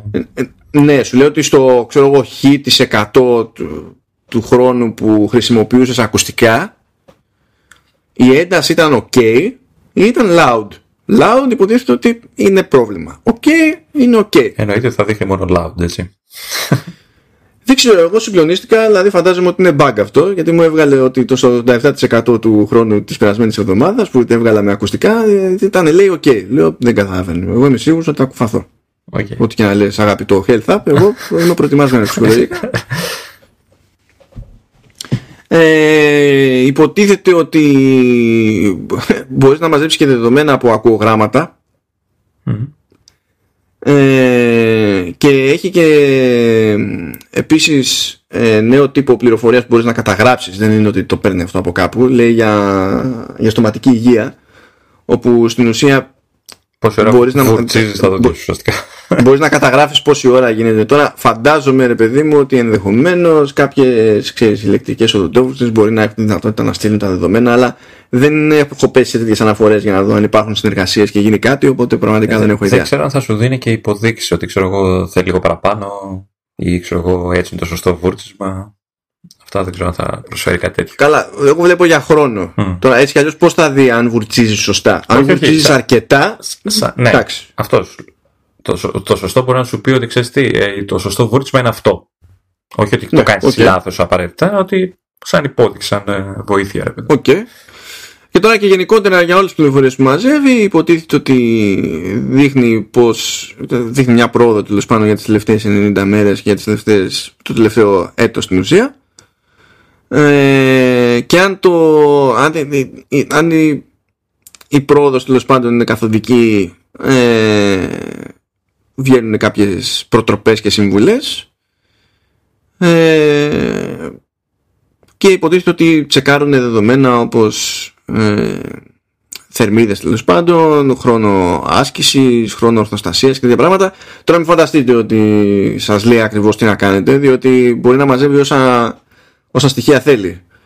Ε, αυτό δεν σημαίνει ότι ε, μπορεί να κατανοήσει τι σημαίνει το α ή το β για το κάθε άτομο ξεχωριστά και στην τελική ακόμα και αν υποθέσουμε ότι μπορούσε να τα κατανοήσει όλα ε, λίγη αξία, μικρή αξία έχουν οι αυτοματοποιημένες συμβουλές που θα ήταν υπολογισμένες με ένα baseline ας πούμε που μπορεί κάποιον να μην τον ενδιαφέρει το baseline. Εντάξει, πάντως μια καλή ένδειξη είναι έτσι δεν... Και να πρωτίστως είναι μια καλή υπενθύμηση, ξέρεις, φέρνει, σου κρατάς στο προσκήνιο κάποια πράγματα. Να ε, και έχεις το περιθώριο να δεις και εσύ τα δεδομένα και αν δεν μπορείς να τα αξιολογήσεις ο ίδιος μπορείς να δείξεις κάποια δεδομένα εκεί που μπορούν να τα αξιολογήσουν ενώ προηγουμένως ήταν όλα από μνήμης και όλα στο περίπου. Εντάξει είναι, είναι μια περίεργη αλυσίδα τέλος πάντων που πάλι είναι για καλό ε, πέρα δεν παράπονο. η υπόδειξη σήκω από την καρέκλα σου και περπάτα για ένα λεπτό είναι σωτήρια. Ειδικά όταν δουλεύω το, τα πρωινά στην μετάφραση αλλά εμένα άμα μου το βγάλει ποτέ αυτό ειλικρινά θα θυχτώ Βέβαια, το πετάει και σε άκυρες φάσεις τους στυλ κοιμάμαι και σφυράει το πρωί και λέει σήκω να περπατήσει έχεις μείνει ακίνητος ναι λέω κοιμάμαι ναι, ναι, εντάξει. Το εγώ ότι κάνω, έχω τόσες μετακινήσεις πέρα δόθε που για να θεωρήσει ότι ξέρεις, για να πιάσω το στόχο της ημέρας πρέπει να σκοτώ την καρέκλα μου για ένα λεπτό. Ναι. Ε, θα είναι προσβλητικό. Δηλαδή, εντάξει, γιατί όλοι είναι σαν τη βούρα πέρα εδώ. Δηλαδή, έχω καταφέρει καθημερινά να κάνω 15 χιλιόμετρα. Δηλαδή, το, Τι να γίνει με το το θέμα είναι χιλιόμετρο. ότι η υπενθύμηση αυτή είναι όταν σε καταλαβαίνει ότι είσαι ακίνητος για μια ώρα, για 50 λεπτά ουσιαστικά. Ε, ασχέτω στόχου. Δηλαδή, ή- ε, είσαι στην καρέκλα σου και δουλεύεις για 50 λεπτά ακίνητος ε, και σου λέει σήκω λίγο να ξεμουδιάσεις. Αυτό είναι. Άστα αν έχεις καλύψει το στόχο ή όχι της ορθοστασίας. Ε, Νομίζω ότι το συνυπολογίζει και αυτό. Ε, έχω την εντύπωση ότι το κάνει. ε, δεν το συνυπολογίζει ότι ο στόχος ναι είναι τόσες ώρες πρέπει να όλη, σε όλη την ημέρα αλλά α, ε, ο- ακόμα και να τον έχεις καλύψει αν δει ότι είσαι ακίνητος για τα 50, πρω- τα 50 λεπτά της ώρας νομίζω στο πετάει αλλά Εγώ ξέρει τι θέλει να κάνει. Εγώ θέλω να αρχίσει να δονείται. Πάνω εκεί που, εκεί που κοιμάμαι. Και να παίζει και ήχο και να λέει Κοιμάσαι. Ζζ, ζζ, ζζ, ζζ. Κοιμάσαι. ε, μου το έχει πετάξει ενώ οδηγούσα έτσι, σε ταξίδι ξέρεις, ε, πολύ ωραίο Ναι. σήκω πάνω μμμ. Α, νόμιζα ότι λέει Κοιμάσαι. Όχι, ναι. Και σε πολύ ωραίο ταξίδι. ε, οδηγώ ξέρεις Οδηγώ και δεν σκέφτομαι. ναι. Και φτάνουμε εσύ στην τελευταία κατηγορία. Κλείνουμε με Whimper, όχι με Bang.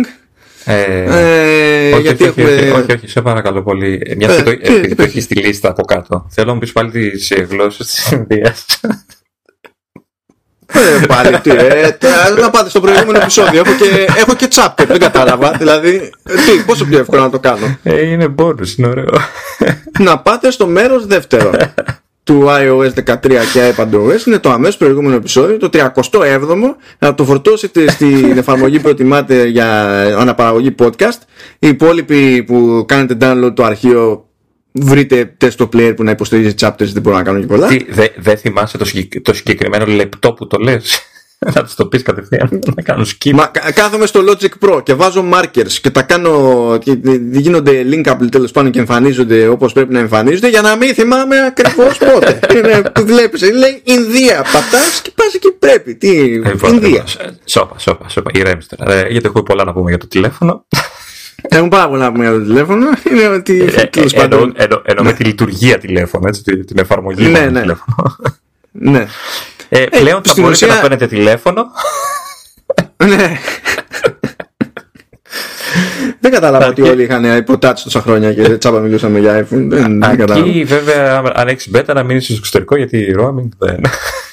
Όχι, να σου πω, ό- μετά τα roaming είχα πρόβλημα. Α. Με το roaming το κλείσιο δεν υπήρχε κανένα θέμα. Α, εντάξει. εντάξει πάλι καλά. Ήμουνα, ήμουνα κομπλέ. Καλά, μα ήταν δεν, μπο- και δεν μπορούσα να πάρω ούτε τηλέφωνο. Εντάξει, λες. Οκ. Θα με ψάνε. Και, και SMS πάλι κανονικά.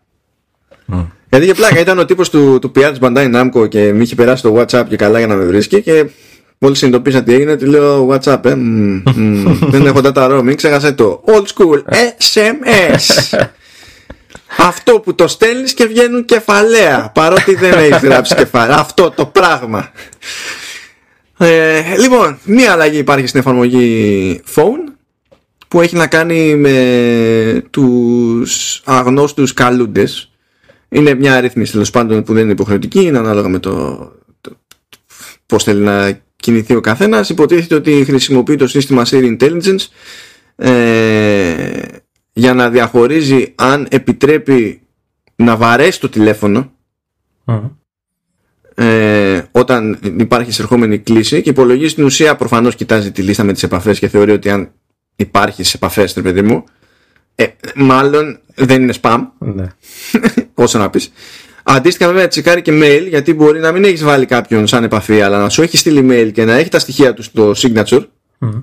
και να έχει το τηλέφωνό του και τα λοιπά οπότε να καταλάβει από αυτό ρε παιδί μου ότι υπάρχει προηγούμενη επαφή παρότι αυτή μπορεί να μην ήταν τηλεφωνική και αντίστοιχα από messages και τα λοιπά ρε παιδί μου όλα αυτά θα περάσουν ενώ στα υπόλοιπα ρίχνει κατευθείαν άκυρο και τα ρίχνει κατευθείαν στο, στο τηλεφωνητή Δηλαδή, αν εγώ πάρω καινούριο αριθμό τηλεφώνου και σε πάρω τηλέφωνο, δεν θα χτυπήσει το τηλέφωνο σου έτσι και δεν σε έχω.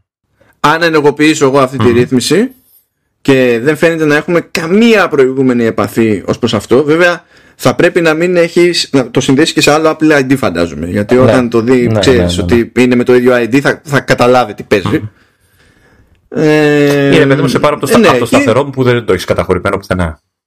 Ξέρω. Ναι, ναι, αν δεν υπάρχει πουθενά στο ιστορικό και τέτοια, μπορεί να σε πετάξει κατευθείαν στο τηλεφωνητή. Είναι λίγο επιθετική επιλογή, έτσι. Είναι λίγο. Ε, τα κόβει όλα, ρε παιδί μου.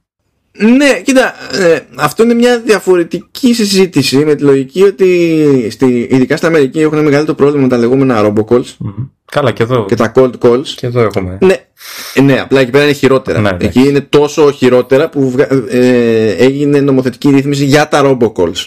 Okay. Δεν έχουμε φτάσει στο level ακόμη εμείς. Ε, Κα, υπάρχει λοιπόν αυτό το θέμα. ναι, είναι πιο έντονο ρε παιδί μου το ζήτημα εκεί και αυτό η αίσθηση που μένει εμένα που προφανώς δεν μπορώ να τη στοιχειοθετήσω δεν έχω αριθμούς ξέρω εγώ και ποσοστά. Η αίσθηση που μου μένει εμένα είναι ότι σε αγορές σαν και την Αμερικανική γενικά αυτές που έχουμε εμείς στο μυαλό μας ως πιο ανεπτυγμένες ε, αποφεύγεται πιο συνειδητά η τηλεφωνική επικοινωνία. Δηλαδή θα προτιμήσει ο άλλος το μήνυμα που σε ξέρει και το ξέρεις έτσι. Θα προτιμήσει αυτή τη μέθοδο από το να σε πάρει τηλέφωνο. Έχω πετύχει πολλούς δηλαδή Αμερικανούς να λένε ότι το, δεν παίρνω ποτέ τηλέφωνο. Okay. Παρά μόνο ξέρω τους γονείς μου, διότι είναι οι γονείς μου. Και στους γονείς μου, τι, τι να λέω τώρα, πώ κάνουμε αυτό και παίρνω του γονείς μου τηλέφωνο. Ναι. Είναι λίγο, νομίζω δηλαδή ότι η, αναγκαιο, η χρησιμότητα αυτής της λειτουργίας που έτσι κι αλλιώς είναι προαιρετική ε, συνδέεται και με μια κάποια κουλτούρα ως προς τις τηλεφωνικές συνομιλίες πώς παίζει τέλος πάντων από χώρα σε χώρα. Εντάξει, αυτό είναι λίγο καμένη συζήτηση. Να. Okay. Που ταιριάζει φυσικά με το ευρύτερο κάψιμο, ταιριάζει να, να τελειώνουμε καμένα μια έτσι κι αλλιώς καμένη σειρά εκπομπών. Αυτό ήταν το τρίτο και τελευταίο μέρος λοιπόν με τα νιανιά Τελειώσαμε. features ναι, τελειώσαμε. τελειώσαμε. Δηλαδή να φανταστείς την επόμενη φορά θα μπορέσουμε να πούμε για το Nive, για το καινούριο line-up στα MacBooks. Μπορούμε να πούμε απί, απίθανα πράγματα. Πράγματα που δεν μπορούσαμε να φανταστούμε τόσο καιρό ότι μπορούμε να αγγίξουμε. δηλαδή είναι Κοίτα, ε, πήρε, πήρε, τόσο καιρό αυτές οι εκπομπέ, τόσο καιρό αυτές οι εκπομπές μέχρι να ολοκληρωθούν που νομίζω στο επόμενο θα πούμε για το iOS 14. Πιθανό, πιθανό. έτσι κι αλλιώς έχουν. Ε, έχει παίξει level up. Έτσι. Συνήθως τέτοια εποχή λιώναμε. Καλά, και από άνοιξη μεριά. Mm. Αρχίσαν οι φημολογίες για τα iPhone του 2019 και τώρα έχουμε ξεφύγει τελείως και έχουμε τις φημολογίες για τα iPhone του 2020. Ε, ναι, τώρα γατάκια, τι ασχολούμαστε με τα, με τα κοντινά. ε, ναι, τι, τι, τι νομίζεις, δηλαδή. Τι, τι, πηγαίνεις στη δουλειά και κολοβαράει ο Κούο. Δεν, δεν, δεν ξέρεις. Πηγαίνει το κερδίζει, τη ματώνει τη φανέλα. Άντε, θέλω να ακούσω τι, τι έχεις να μου πεις για τον Άιφ. Δεν έχω καταλάβει τι έχει γίνει. Όλοι λένε ε, το, το μακρύ και το κοντό τους. Εγώ θέλω να ακούσω πώς με γράφει τόση ώρα το QuickTime και τι πίκρα θα φάω με τα φίλτρα στο Logic. Όχι, δεν το είπες καλά. Ε, αν σε γράφει το QuickTime. Σωστό και αυτό. Σωστό, σωστό. Είναι αναγκαία συνθήκη. Εγώ πάλι για να είσαι ήσυχος, ε, εξακολουθώ να σε γράφω ποικιλοτρόπος, διπλής. Ε, έτσι, ναι, ναι. ναι. Τουλάχιστον ναι, αν καταρρεύσει η εγγραφή που, έχω, που κάνω, κάνω εγώ εδώ πέρα, τουλάχιστον θα έχουμε το backup trap, το, το οποίο θα είναι. Εντάξει, θα ακούγομαι χειρότερα γιατί θα είναι μέσω VoIP, αλλά τέλος πάντων. Το οποίο άμα τίποτα. θέλω θα σου στείλω, έτσι. Ε, να σου πω, άκουσα ότι έχεις περισσότερο χαρτόνι τώρα το τελευταίο το λάμπο το VR και ότι αρπάζει πιο εύκολα από το σπίτι. Καλά. Εντάξει. Καλέ μου φίλε. Γεια σας. Χαιρετώ γιατί δεν θα τελειώσουμε και ποτέ έχουμε καλύψει 800 ώρες πάλι. Εντάξει πολύ φίλε Λεωνίδα. Από το επόμενο επεισόδιο επιστρέφουμε στους υπέροχους τίτλους που βάζεις. Ναι τώρα δεν δε σήκωνε, δεν σήκωνε. Ότι όσο χάρηκες χάρηκες Οπότε ναι, θα είσαι πιο ελεύθερος. Τρομάρα σου. Ναι ναι, νομίζω ότι θα κάνουμε τέτοιο. Να, κάνουμε, να, να βάλουμε ένα καλοκαιρινό theme oh. που να βασίζεται στις μεγάλες αλλαγές του Health App oh, που να έχουν να κάνουν με το, με το γυναικείο κύκλο και κάθε, κάθε όρος να τραβιέται από εκεί. Γιατί και κάθε τίτλος να είναι και ένας όρος από εκεί πέρα για να γουστάρεις Λεωνίδα. Πραγματικά θα, θα πατήσω stop χωρίς να σου πω τίποτα έτσι. Γεια. Πραγματικά αυτά τα επεισόδια θα τα ακούσει με απίθανη χαρά και απίθμενη χαρά πάνω απ' όλα και, και η Ρούλα. Και είμαι σίγουρος ότι θα, θα μου δώσει τα συγχαρητήριά της μόνο και μόνο για τον Κάσο. Mm. αυτά. Αυτά, αυτά. Γεια σας και χαρά σας. Επανερχόμαστε σε λίγες ημέρες.